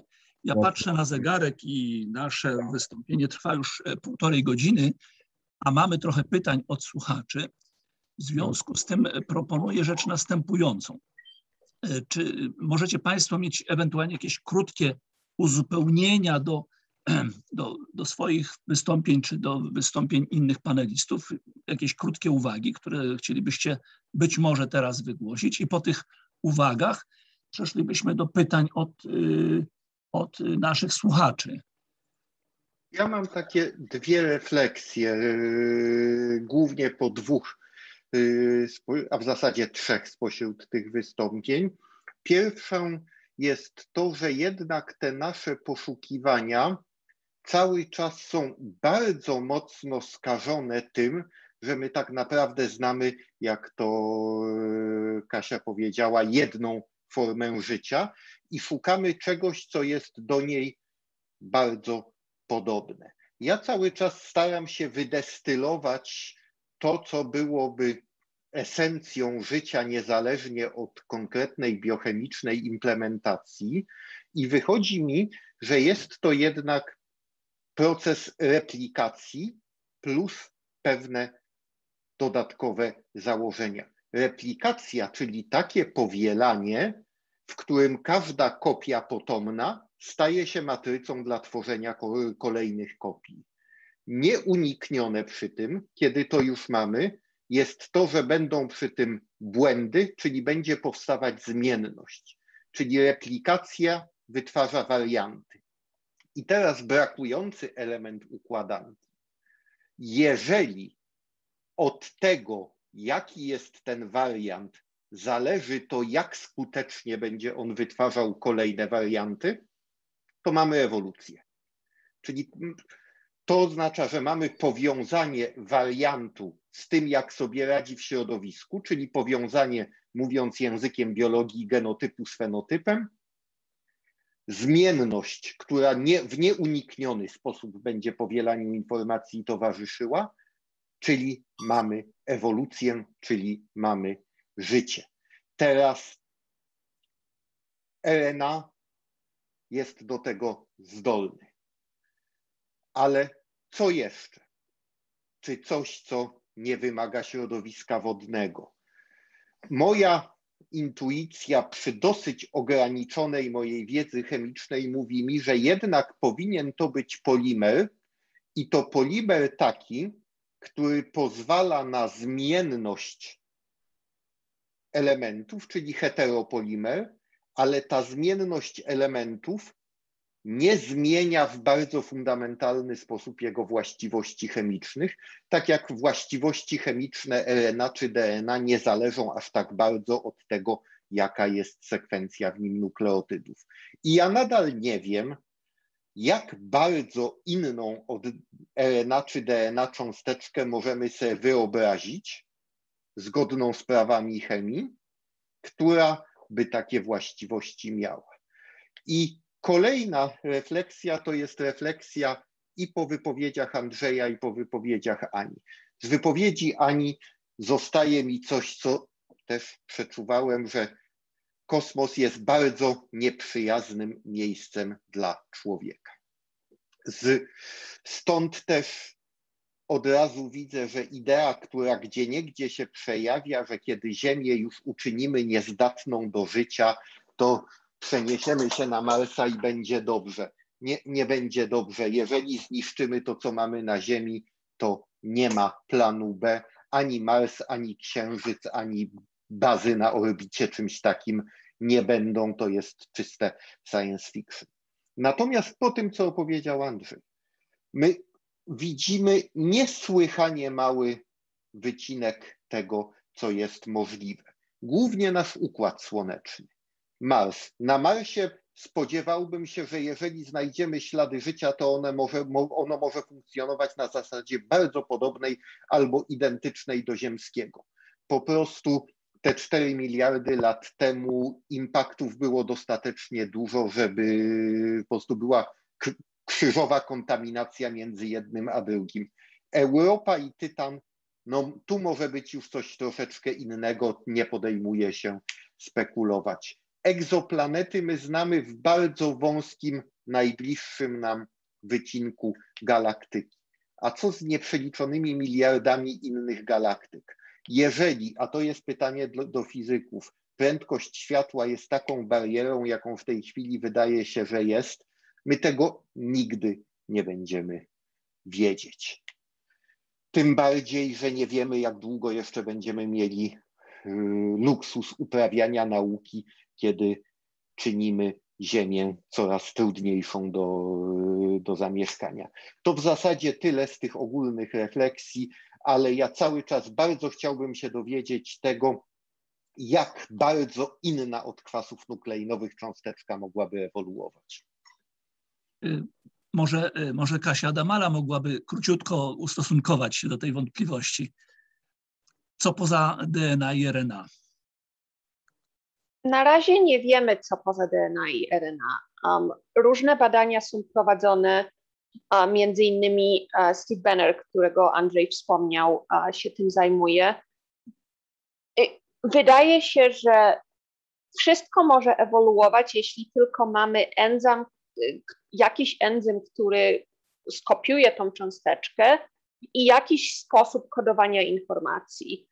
Um, na razie kodujemy informacje um, w DNA, w RNA w jeden tylko sposób i wszystkie te ekspansje kodu genetycznego używają ten sam sposób kodowania informacji, gdzie różne um, litery są do siebie komplementarne. Wydaje się, że to jest praktycznie jedyny sposób, w jaki wiemy, jak to zrobić na razie. Um, myślę, że zobaczymy różne ekspansje kodu genetycznego, które są podobne do DNA i RNA, zastosowane w żywych komórkach w najbliższym czasie. Um, jest ta, ca, cała um, taka dziedzina nauki nad y, badaniami nad XNA, czyli xenonucleic acid. Nie wiem, jak po polsku powiedzieć xenonucleic acid. Obce kwasy nukleinowe.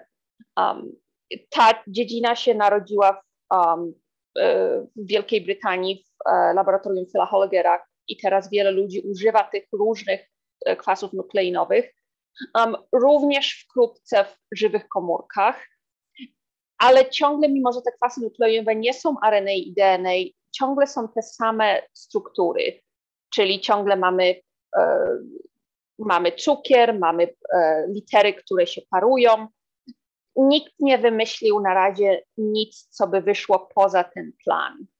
Ja, ja sobie nie, nie potrafię wyobrazić. Czytałem, jak Steve Banner twierdził, że jeżeli mówimy o środowisku wodnym, to nie będzie to bardzo odmienne od kwasów nukleinowych, które znamy. Drobne szczegóły, inny cukier w szkielecie, może inne wiązanie, może wiązanie peptydowe zamiast tego cukrowo-fosforanowego, ale bardzo dalece odmienne, przynajmniej w środowisku wodnym, to to nie będzie. Ale. Dobrze, słuchajcie, moi drodzy. Słuchajcie, moi drodzy, naszą dyskusję powoli musimy, bo ja patrzę na zegarek, kończyć w tej formie i powinniśmy przejść do próby odpowiedzi na pytanie naszych słuchaczy, dobrze? Więc y, pytań jest dość sporo. Ja postaram się może zacząć od pytań w miarę krótkich i konkretnych. Jedno z pytań brzmi od pana Bogusława. Jakie są ostatnie wyniki badań nad ewentualnym życiem w atmosferze Wenus? Domyślam się, że chodzi o, o znalezienie w atmosferze Wenus związków e, fosforu. Przypuszczam, że Andrzej może nam skomentować coś więcej, albo może ktoś, ktokolwiek, może Kasia. Ja mogę bardzo, bardzo szybko, krótką odpowiedź na krótkie pytanie. Ten, są, są dwa problemy z tym. Jeden problem jest, że część naukowców analizu, reanalizowała dane i twierdzi, że, że tych fosfowodorów tam wcale nie, nie ma że to była zła interpretacja. Y, druga linia, to ostatnio się nawet dosłownie, dosłownie ostatnio, w ciągu ostatniego miesiąca ukazał się e, artykuł w tej sprawie, że e, te fosfowodory mogą być, e, mogą mieć źródło geologiczne, aktywności wulkanicznej na, a, a, i mogą nie, i prawdopodobnie nie mają żadnego związku z biologią. W związku z tym y, ja sądzę, ponieważ w ogóle idea życia, y, y, istnienia życia, biologii na, na, na Wenus wydaje się być bardzo wątpliwa z innych powodów, ja bym podchodził do, do tego z dużą, z, z dużymi wątpliwościami. Dobrze, bardzo dziękuję. Teraz pani Agnieszka ma pytanie do Kasia Damali. Ja, ja bym chciała pracować nad sztucznym życiem. Jaki kierunek najlepiej studiować? Biologię czy chemię? W którym mieście najwięcej tych badań prowadzi się w Polsce? Pewnie. Proszę bardzo. Studiować chemię zdecydowanie. Ja studiowałam chemię, więc nie potrafię się obiektywnie wypowiedzieć. Um, inżynieria biologiczna jest taką multidyscyplinarną dziedziną, że niezależnie od tego, co pani będzie studiować, I tak trzeba się specjalizować w czymś innym, trzeba się nauczyć innych technik. Um, ja studiowałam chemię, ale potem się nauczyłam biologii, nauczyłam się inżynierii biologicznej, więc w sumie studia tylko dają taką bazę. Studia to nie jest um, ostateczny, uh, ostateczna nauka. Trzeba potem, jak zacznie się pracować, trzeba się wielu rzeczy nauczyć. Um, w Polsce niestety na razie niewiele jest uh, badań zdecydowanie nad sztucznym życiem. Bardzo dużo jest świetnej inżynierii biologicznej. Um, ja mogę polecić Warszawę, bo tam sama studiowałam i są świetne instytuty. Um, natomiast jeśli ktoś by chciał się zajmować w Polsce z y, budowaniem sztucznego życia, to musi pani skończyć studia, zrobić doktorat, zrobić postdoka i otworzyć swój lab, żeby był pierwszy lab w Polsce, który się zajmuje sztucznym życiem. Okej, okay, dziękuję bardzo. Y, jeszcze jedno, jakieś inne stosunkowo krótkie i konkretne pytanie. Czy Indie mają szansę dołączyć do wyścigu na Marsa? Czy Indie mają szansę dołączyć do wyścigu na Marsa? Chyba do ciebie, Andrzeju. Sądzę, że ja nie bardzo wiem o, o tym, jak wygląda hinduski projekt, program, ale sądzę i nie widzę, dlaczego nie. Są tutaj dwa elementy. Y, szereg krajów planuje misje, które, y, w którym statki kosmiczne będą, y, będą po prostu latały wokół Marsa i zbierały informacje z przestrzeni kosmicznej. Natomiast lądowanie to jest dosyć trudny problem i przez właściwie no 50, prawie 50 lat, 45 lat, e, tylko NASA było w stanie wylądować e, na, e, miękko na Marsie. Teraz również Chińczycy wylądowali. Sądzę, że jest to jakiś taki punkt istotny, który pokazuje, że, że, że to już nie jest tylko specjalność NASA, że inni także mogą. I jestem przekonany, że będzie dużo więcej statków, które no, jestem przekonany, że ExoMars e, będzie sukcesem e, e, i nie widzę powodów, dlaczego akurat hinduskie statki miałyby mieć powodzenie. Jeżeli chodzi o Marsa, jeżeli chodzi o Marsa, to tutaj mamy jeszcze taką, takie pytanie. Czy ze względu na o wiele mniejszą atmosferę Marsa, a podobną masę do Ziemskiej, wydostanie się ze studni grawitacyjnej tego pierwszego jest trudniejsze. Czy wydostanie się ze studni grawitacyjnej Mars, Marsa jest trudniejsze niż y, z Ziemi? Eee, Andrzej, jeszcze raz przeczytam. Ja, ja, nie wiem, to jest bardziej inżynieryjne pytanie. Ja, ja nie wiem, czy jest, e, e, czy jest rzeczywiście trudniejsze, ale w tej chwili my, e, znaczy my właściwie, właściwie nie mamy dobrych planów w tym momencie na coś, co się nazywa mission sample return mission, czyli misji, w której cokolwiek by wróciło na Ziemię. Wszystkie misje do tej chwili, nie, które, które lądowały, pozostały już na Marsie. I tak czy owak, w jaki sposób my to zrobimy, nie jest jasne niby zostały, Perseverance e, zbiera próbki, ale jak my je przywieziemy na Ziemię, to nie jest, nie jest w tej chwili jeszcze zdecydowane.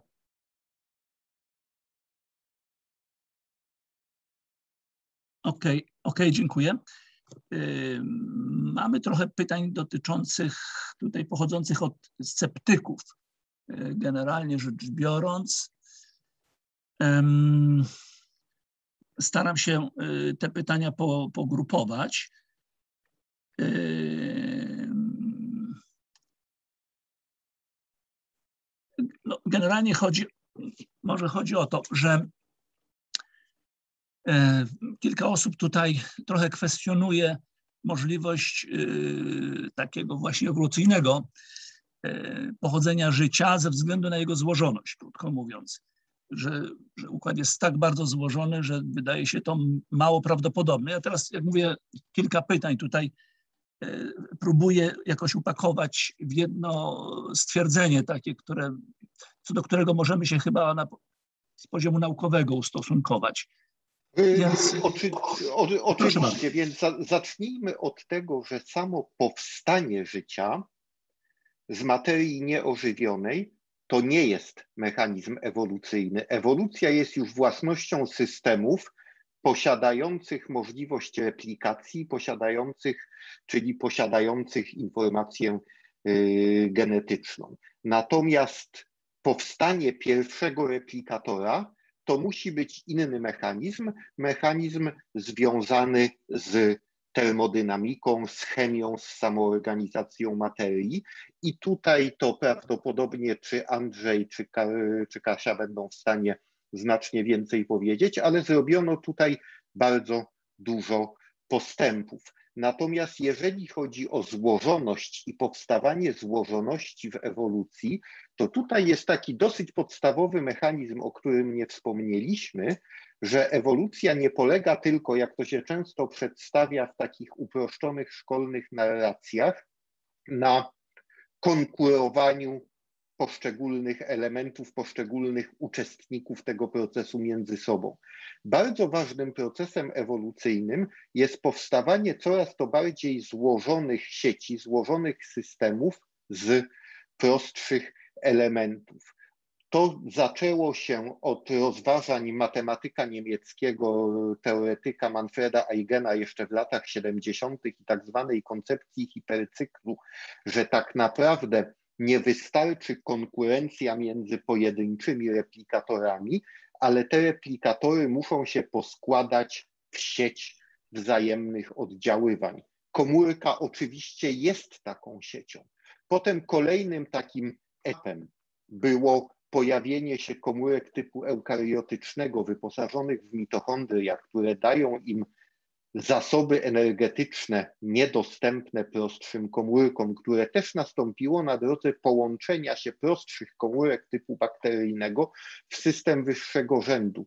To działa trochę na zasadzie takiej jak klocki Lego, gdzie złożoność budujemy nie robiąc od początku bar coraz bardziej złożony klocek, tylko te same prostsze klocki składając coraz to bardziej złożone kombinacje i istnieją od kilku, kilkunastu lat doświadczenia nad ewolucją w probówce. Tutaj Kasia mogłaby o ewolucji w probówce dużo opowiedzieć y, nam, które właśnie pokazują, że, że pojedyncze replikatory mogą się w takie sieci o rosnącej złożoności samoorganizować. Natomiast jeżeli chodzi o powstanie RNA, to znowu ja tutaj odwołam się do wielokrotnie wspomnianego Stevena Bennera, który badając chemię pierwotnej atmosfery twierdzi, że było to wręcz nieuniknione, a nie tylko prawdopodobne. Natomiast dlaczego tego nie pokazaliśmy w probówce? Coś, co działo się przez 200-300 milionów lat w skali całej planety, nie da się łatwo w kilkanaście, kilka lat odtworzyć w, w jednym laboratorium, ale tu postępy i tak zostały z, zrobione. A dla takich wyjaśnień naturalistycznych, o jakich tu mówimy, po prostu w obrębie nauki nie mamy alternatyw.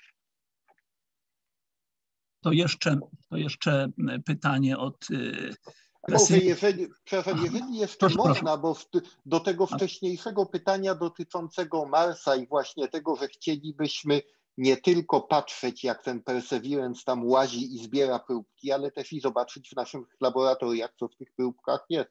To może Ania, która w, nie miała tutaj dużo możliwości wypowiedzenia się, pewnie jest bardziej na bieżąco na temat perspektyw właśnie misji takiej z powrotnej no załogowa musiałaby być powrotna, więc jak myślimy o wysyłaniu tam ludzi, to czy to jest kwestia dekady, dwóch?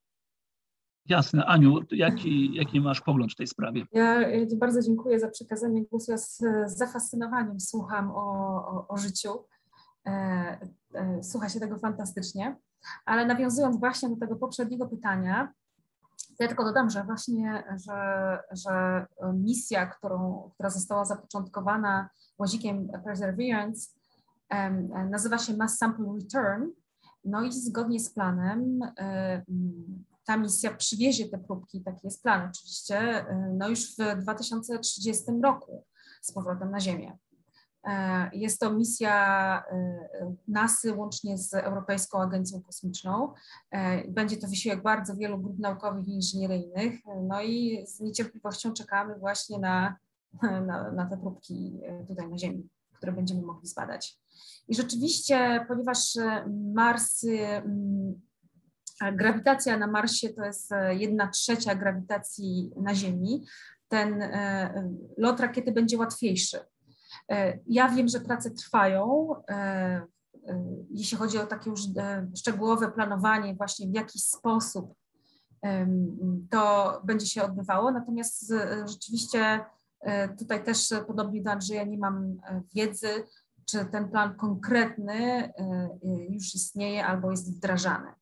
Natomiast zarówno po stronie amerykańskiej, jak i po stronie europejskiej, no, grupy inżynieryjne bardzo się głowią nad właśnie planowaniem poszczególnych wehikułów, łącznie właśnie z rakietą, um, która z Marsa wyniesie próbki na orbitę Marsa. To jest bardzo ciekawa misja, ponieważ na tej orbicie, na, na tej orbicie nastąpi przekazanie tych próbek do e, kolejnego statku kosmicznego, który je przechwyci i dowiezie na Ziemię, po czym one zostaną zrzucone na powierzchnię Ziemi i zgodnie z planem, Andrzej poprawnie, mają e, wylądować e, na pustyni w Utah. Ja tylko mam nadzieję, że skoro to je mają być projekty między NASA a agencjami choćby europejskimi, że może wreszcie dogadają się co do tego, jakich jednostek używać, bo przynajmniej jedną misję w ten sposób. Tak. E, myślę, że wszystkie agencje kosmiczne, nie tylko te, e, które uczestniczyły wtedy, ale, ale wszyscy pracujący w biznesie znają ten przykład bardzo bolesny e, i drogi bardzo dobrze. W związku z tym wydaje mi się, że cytując już klasyków, failure is not an option. Myślę, że, myślę, że, myślę, że do tego już nie dojdzie. Natomiast, okay, słuchajcie, a tak, a proszę cię bardzo, tak. Jeszcze tylko ostatnie zdanie, okay. nawiązując do tego, co, o co zapytał Paweł. E, myślę, że nasze, naszym jeszcze bardzo dużym wyzwaniem, którego nie potrafilibyśmy dzisiaj e, jeszcze zrealizować, ale jesteśmy bardzo blisko, jest e, taka stała, podtrzymywalna obecność człowieka na Księżycu. Dlatego mimo, że bardzo dużo mówi się w środowisku o misjach marsjańskich w, już na początku lat 30. E, tego wieku. E, ja uważam, wiedząc wszystko, co wiem o, o planowanych operacjach poza niską orbitę okołoziemską, w których mam przyjemność i zaszczyt uczestniczyć, mm, ja byłabym sceptyczna, jeśli chodzi o lata 30. E, i stałe misje marsjańskie, załogowe. Nawet pierwsza wydaje mi się dosyć mało prawdopodobna, właśnie jeszcze w tej następnej dekadzie. Dzięki. No, okej, okay, dziękuję bardzo. Słuchajcie, jeszcze takich parę, y, y, kilka konkretnych pytań. Y, znowu od pesymisty. Czy grzebanie w DNA nie oznacza czegoś bardzo groźnego? No więc ja nie wiem, mi się wydaje tak, że może ja spróbuję odpowiedzieć. Ludzkie działanie może mieć działanie konstruktywne, może być działaniem bardzo destrukcyjnym. No, przykładem jest oczywiście energia atomowa czy termojądrowa może być wykorzystana do celów wszystkim nam e, potrzebnych do generowania energii, szczególnie gdyby to była energia termojądrowa, bardzo czysta energia, no, a może być oczywiście użyta w celu destrukcyjnym. Natomiast tutaj ktoś jeszcze mm, e, mówi, e, tak sformułował taki, nie wiem, pytanie czy wniosek, że być może wszechświat, wszechświat jako wszechświat jest też procesem, y, wynika z jakiegoś procesu ewolucyjnego. Czy mamy jakiś pogląd na tą sprawę?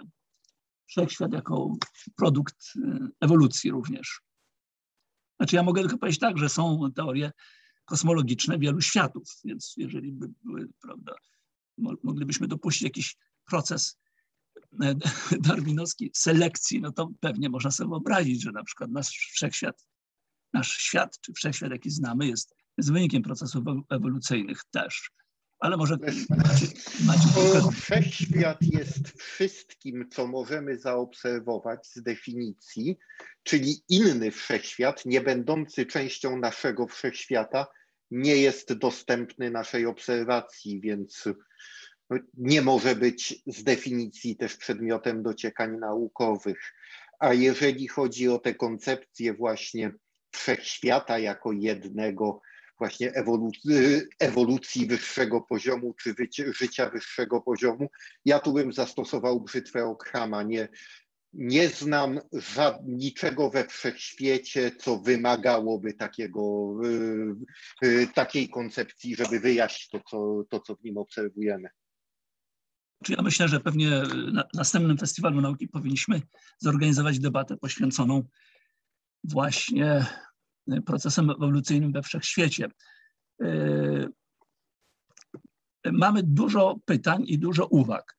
E, ja patrzę na zegarek, bo dochodzą dwie godziny, ale ja myślę tak, prze, przeciągniemy te dwie godziny, a powód jest taki, że jest bardzo dużo pytań i widać, że tu rozgorzała jakaś niezła już dyskusja. Wobec tego pozwolę sobie jeszcze kilka pytań wybrać z, z tego, co tutaj Państwo przesyłacie nam.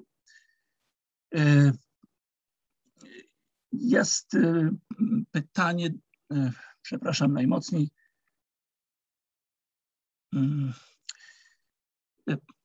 Ktoś pisze o tym, że istnienie białek lewych i prawych dowodzi ich zdolności tworzenia kopii lustrzanych, czyli umiejętności kopiowania się i tworzenia potomstwa. Wystarczy to dla powstania życia. DNA jest zbędne. No jest to jakieś uproszczenie myślowe. Nie do końca rozumiem, co autor miał na myśli, ale może spróbuję się domyśleć. Krótko mówiąc, istnienie enancjomerów e, lewych i prawych dowodzi zdolności tworzenia kopii lustrzanych, czyli umiejętności kopiowania się i tworzenia potomstwa.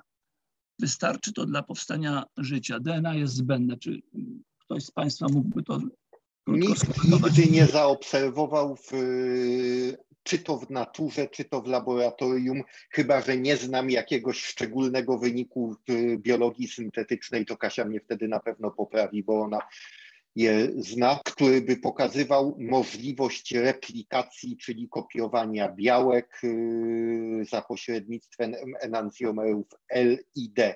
Nie wiem nawet, czy można sobie coś takiego teoretycznie wyobrazić. Wiem, że nikt nigdy czegoś takiego nie zaobserwował. Białka powstają w wyniku ekspresji genów, czyli w wyniku translacji na matrycy RNA. Za wybiórczość tego procesu odpowiada cała skomplikowana maszyneria rybosomu.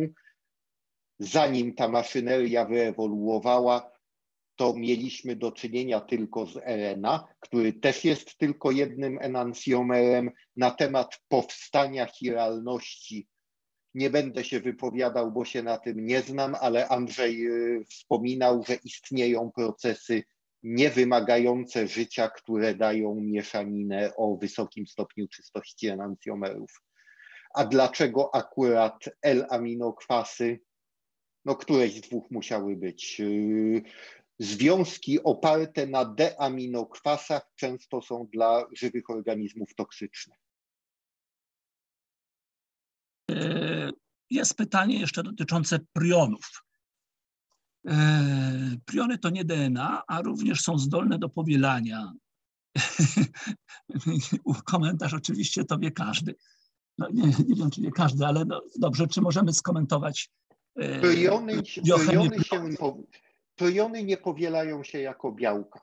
To nie jest tak, że prion powoduje syntezę nowej cząsteczki prionu, tak jak cząsteczka RNA może dać syntezę nowej cząsteczki RNA z tych cegiełek składowych. Żaden prion nie odbudowuje się z aminokwasów. Prion wyłącznie powoduje to, że już obecne w komórce białku, które powstaje tak jak wszystkie białka powstające z komórki, czyli na matrycy, najpierw DNA, potem RNA, zmienia swoją strukturę przestrzenną. Jedyne, co prion robi, to zmienia strukturę przestrzenną istniejącego już białka, tak aby bardziej przypominała jego strukturę przestrzenną, natomiast nie syntetyzuje białka z aminokwasów. Okej, okay, dziękuję bardzo. No i głos pesymisty. Znalezienie klucza działania DNA w celu tworzenia życia może też być kluczem do jego zakończenia. Czy Kasia może to skomentować? Myślę, że mamy znacznie prostsze sposoby zakończenia życia. Wystarczy trzecią wojnę światową rozpędać i, i, i tylko karaluchy zostaną. Także nie martwiłabym się o inżynierię genetyczną, przynajmniej nie w, w tym kontekście zakończenia życia na Ziemi. Um, to prawda jest, że uh, inżynieria genetyczna musi być, um, wszystkie te badania muszą być bardzo bezpieczne, musimy um, mieć różne regulacje, musimy myśleć o tym, szczególnie jeśli modyfikujemy ludzkie DNA, jak to zrobić etycznie, ale raczej jeśli bym miała postawić pieniądze na to, co może zakończyć życie na Ziemi, to inżynieria genetyczna jest bardzo, bardzo nisko na tej liście. Nie jesteśmy nie tacy dobrzy. Tak, nie potrzebujemy nawet trzeciej wojny światowej. Wystarczy nie powstrzymać emisji dwutlenku węgla i nie powstrzymać katastrofy klimatycznej, a już yy, życie na Ziemi prawdopodobnie przeżyje. Przeżyło przełom Permu-Triasu, to i to przeżyje. Natomiast cywilizacja ludzka jako twór, w którym mamy luksus zajmowania się nauką, to już jest, yy, to już jest znacznie bardziej wątpliwe, a za znacznie bardziej niebezpieczną z punktu widzenia historycznego uważam nie inżynierię genetyczną, tylko inżynierię umysłów tymi czy innymi systemami. Świetna uwaga. Świetna uwaga. Yy, znowu takie pytanie dotyczące właśnie procesu ewolucyjnego. Yy, przez miliardy lat yy, ewolucja stała w miejscu, dopiero ostatni miliard to, to, to jest eksplozja różnorodności. Czy, czy coś na ten temat możemy więcej powiedzieć? Dlaczego? To jest, to jest nieprawda. To jest prawda. To jest, to jest artefakt, który wynika z tego, że od mniej więcej 600 milionów lat istnieją organizmy wytwarzające szkielety, które zachowują się w materiale kopalnym. W związku z tym my je po prostu możemy poznawać. Natomiast to, co działo się przez pierwsze miliardy lat, to była też szybka ewolucja, która robiła ogromne kroki, natomiast nie pozostawiło to śladów w materiale kopalnym, więc my tylko możemy się domyślać, ale cała ta złożona maszyneria biochemiczna, rybosom jako maszyna, nanomaszyna syntetyzująca białko. To wszystko powstało wtedy. Ja bym twierdził, że przejście od pierwszych replikatorów RNA do właśnie nanomaszyn, takich jak rybosomy czy polimerazy DNA i polimerazy RNA, jakie funkcjonują choćby w najprostszych jednokomórkowcach obecnie, to było dużo, dużo więcej niż to, co stało się powiedzmy od trylobitów do człowieka. Tyle, że to, co stało się między trylobitami a człowiekiem, zostawiło ślady w skamieniałościach, których ewolucja na poziomie komórek nie, nie pozostawiła. Więc to po prostu to jest tak, że ta ewolucja stała w miejscu, tylko my po prostu nie mamy tego zapisu kopalnego. Ja jeszcze coś bym dodał króciutko do tego, że zwróćmy uwagę, że y, do mniej więcej 2,6 e, miliarda lat temu e, były wyłącznie organizmy jednokomórkowe. W tym czasie one stworzyły atmosferę, w której e, jest znaczna ilość tlenu przejście mniej więcej 2,6 miliarda lat temu zaczęły powstawać organizmy wielokomórkowe. Przejście z organizmów jednokomórkowych do wielokomórkowych to jest w ogóle rewolucja ewolucyjna. I y, y, to, co my obserwowaliśmy, obserwujemy w ciągu ostatnich y, miliarda lat, to można powiedzieć, używając angielskiego słowa, to jest fluff to jest wszystko takie bardzo mało znaczące w porównaniu z tym, co się, co się zdarzyło wcześniej. Podobnie powstanie komórek eukariotycznych, czyli właśnie tych o złożonej strukturze powstałej przez y, połączenie komórek typu prostszego. Zresztą dopiero komórki typu eukariotycznego mogły wyewoluować wielokomórkowość, specjalizację tkanek i to wszystko, co mamy teraz. Skądinąd jedna z hipotez mówi o tym, że o ile powstanie życia jako takiego może być zjawiskiem we wszechświecie dosyć częstym, to ten kolejny etap, czyli powstanie komórek typu eukariotycznego, może już być znacznie, znacznie rzadszym. Na tyle rzadszym, że trudno spodziewać się zobaczenia jego śladów w tym mikroskopijnym wycinku wszechświata, który nam dostępny. Bo przypominam o skali, wszechświat jest naprawdę tak wielki, że można to oczywiście oddać liczbami, ale to są liczby, które uciekają w jakikolwiek sposób naszej, naszej wyobraźni i niesłychanie mały jest ten fragment, o którym możemy w ogóle marzyć, że cokolwiek zbadamy. E, jeszcze py pytanie czy uwaga e, sceptyka. E, ewolucja nic nie wyjaśnia, bowiem ewolucja między gatunkami nie jest możliwa. Ewolucja między gatunkami nie jest możliwa. Ja, ja rozumiem, że, że, że, pytanie powinno raczej pewnie brzmieć, jak dochodzi do tworzenia nowych gatunków, tak? I Więc ewolucja... powstawanie gatunków jest jak najbardziej możliwe. W, możemy je nawet obserwować dzięki badaniom antycznego DNA, DNA kopalnego możemy na przykład dosyć dokładnie prześledzić to, jak wyglądał proces specjacji pomiędzy człowiekiem, a najbliższym już wymarłym naszym krewnym, czyli neandertalczykiem. Możemy obserwować powstawanie nowych gatunków i powstawanie barier reprodukcyjnych i genetycznych mechanizmów specjacji u organizmów, choćby takich jak drożdże, na których sam tego typu badania prowadzę. Więc yy, znowu to pytanie wychodzi tak naprawdę od stwierdzenia nieprawdziwego. I od razu tutaj uprzedzając zarzuty, które pewnie się gdzieś tam w tych komentarzach przewijają, teoria ewolucji nie jest dogmatem, bo w nauce dogmatów nie ma. Jeżeli pojawi się lepsze wyjaśnienie na gruncie naukowym zgodne z y, obserwacjami, to nauka je przyjmie. Na razie nic takiego nie ma i teoria ewolucji jest jedyną naukową teorią wyjaśniającą rozwój życia na Ziemi. Choć nie bezpośrednio jego powstanie, dlatego że dopiero wraz z powstaniem życia ewolucja się rozpoczęła.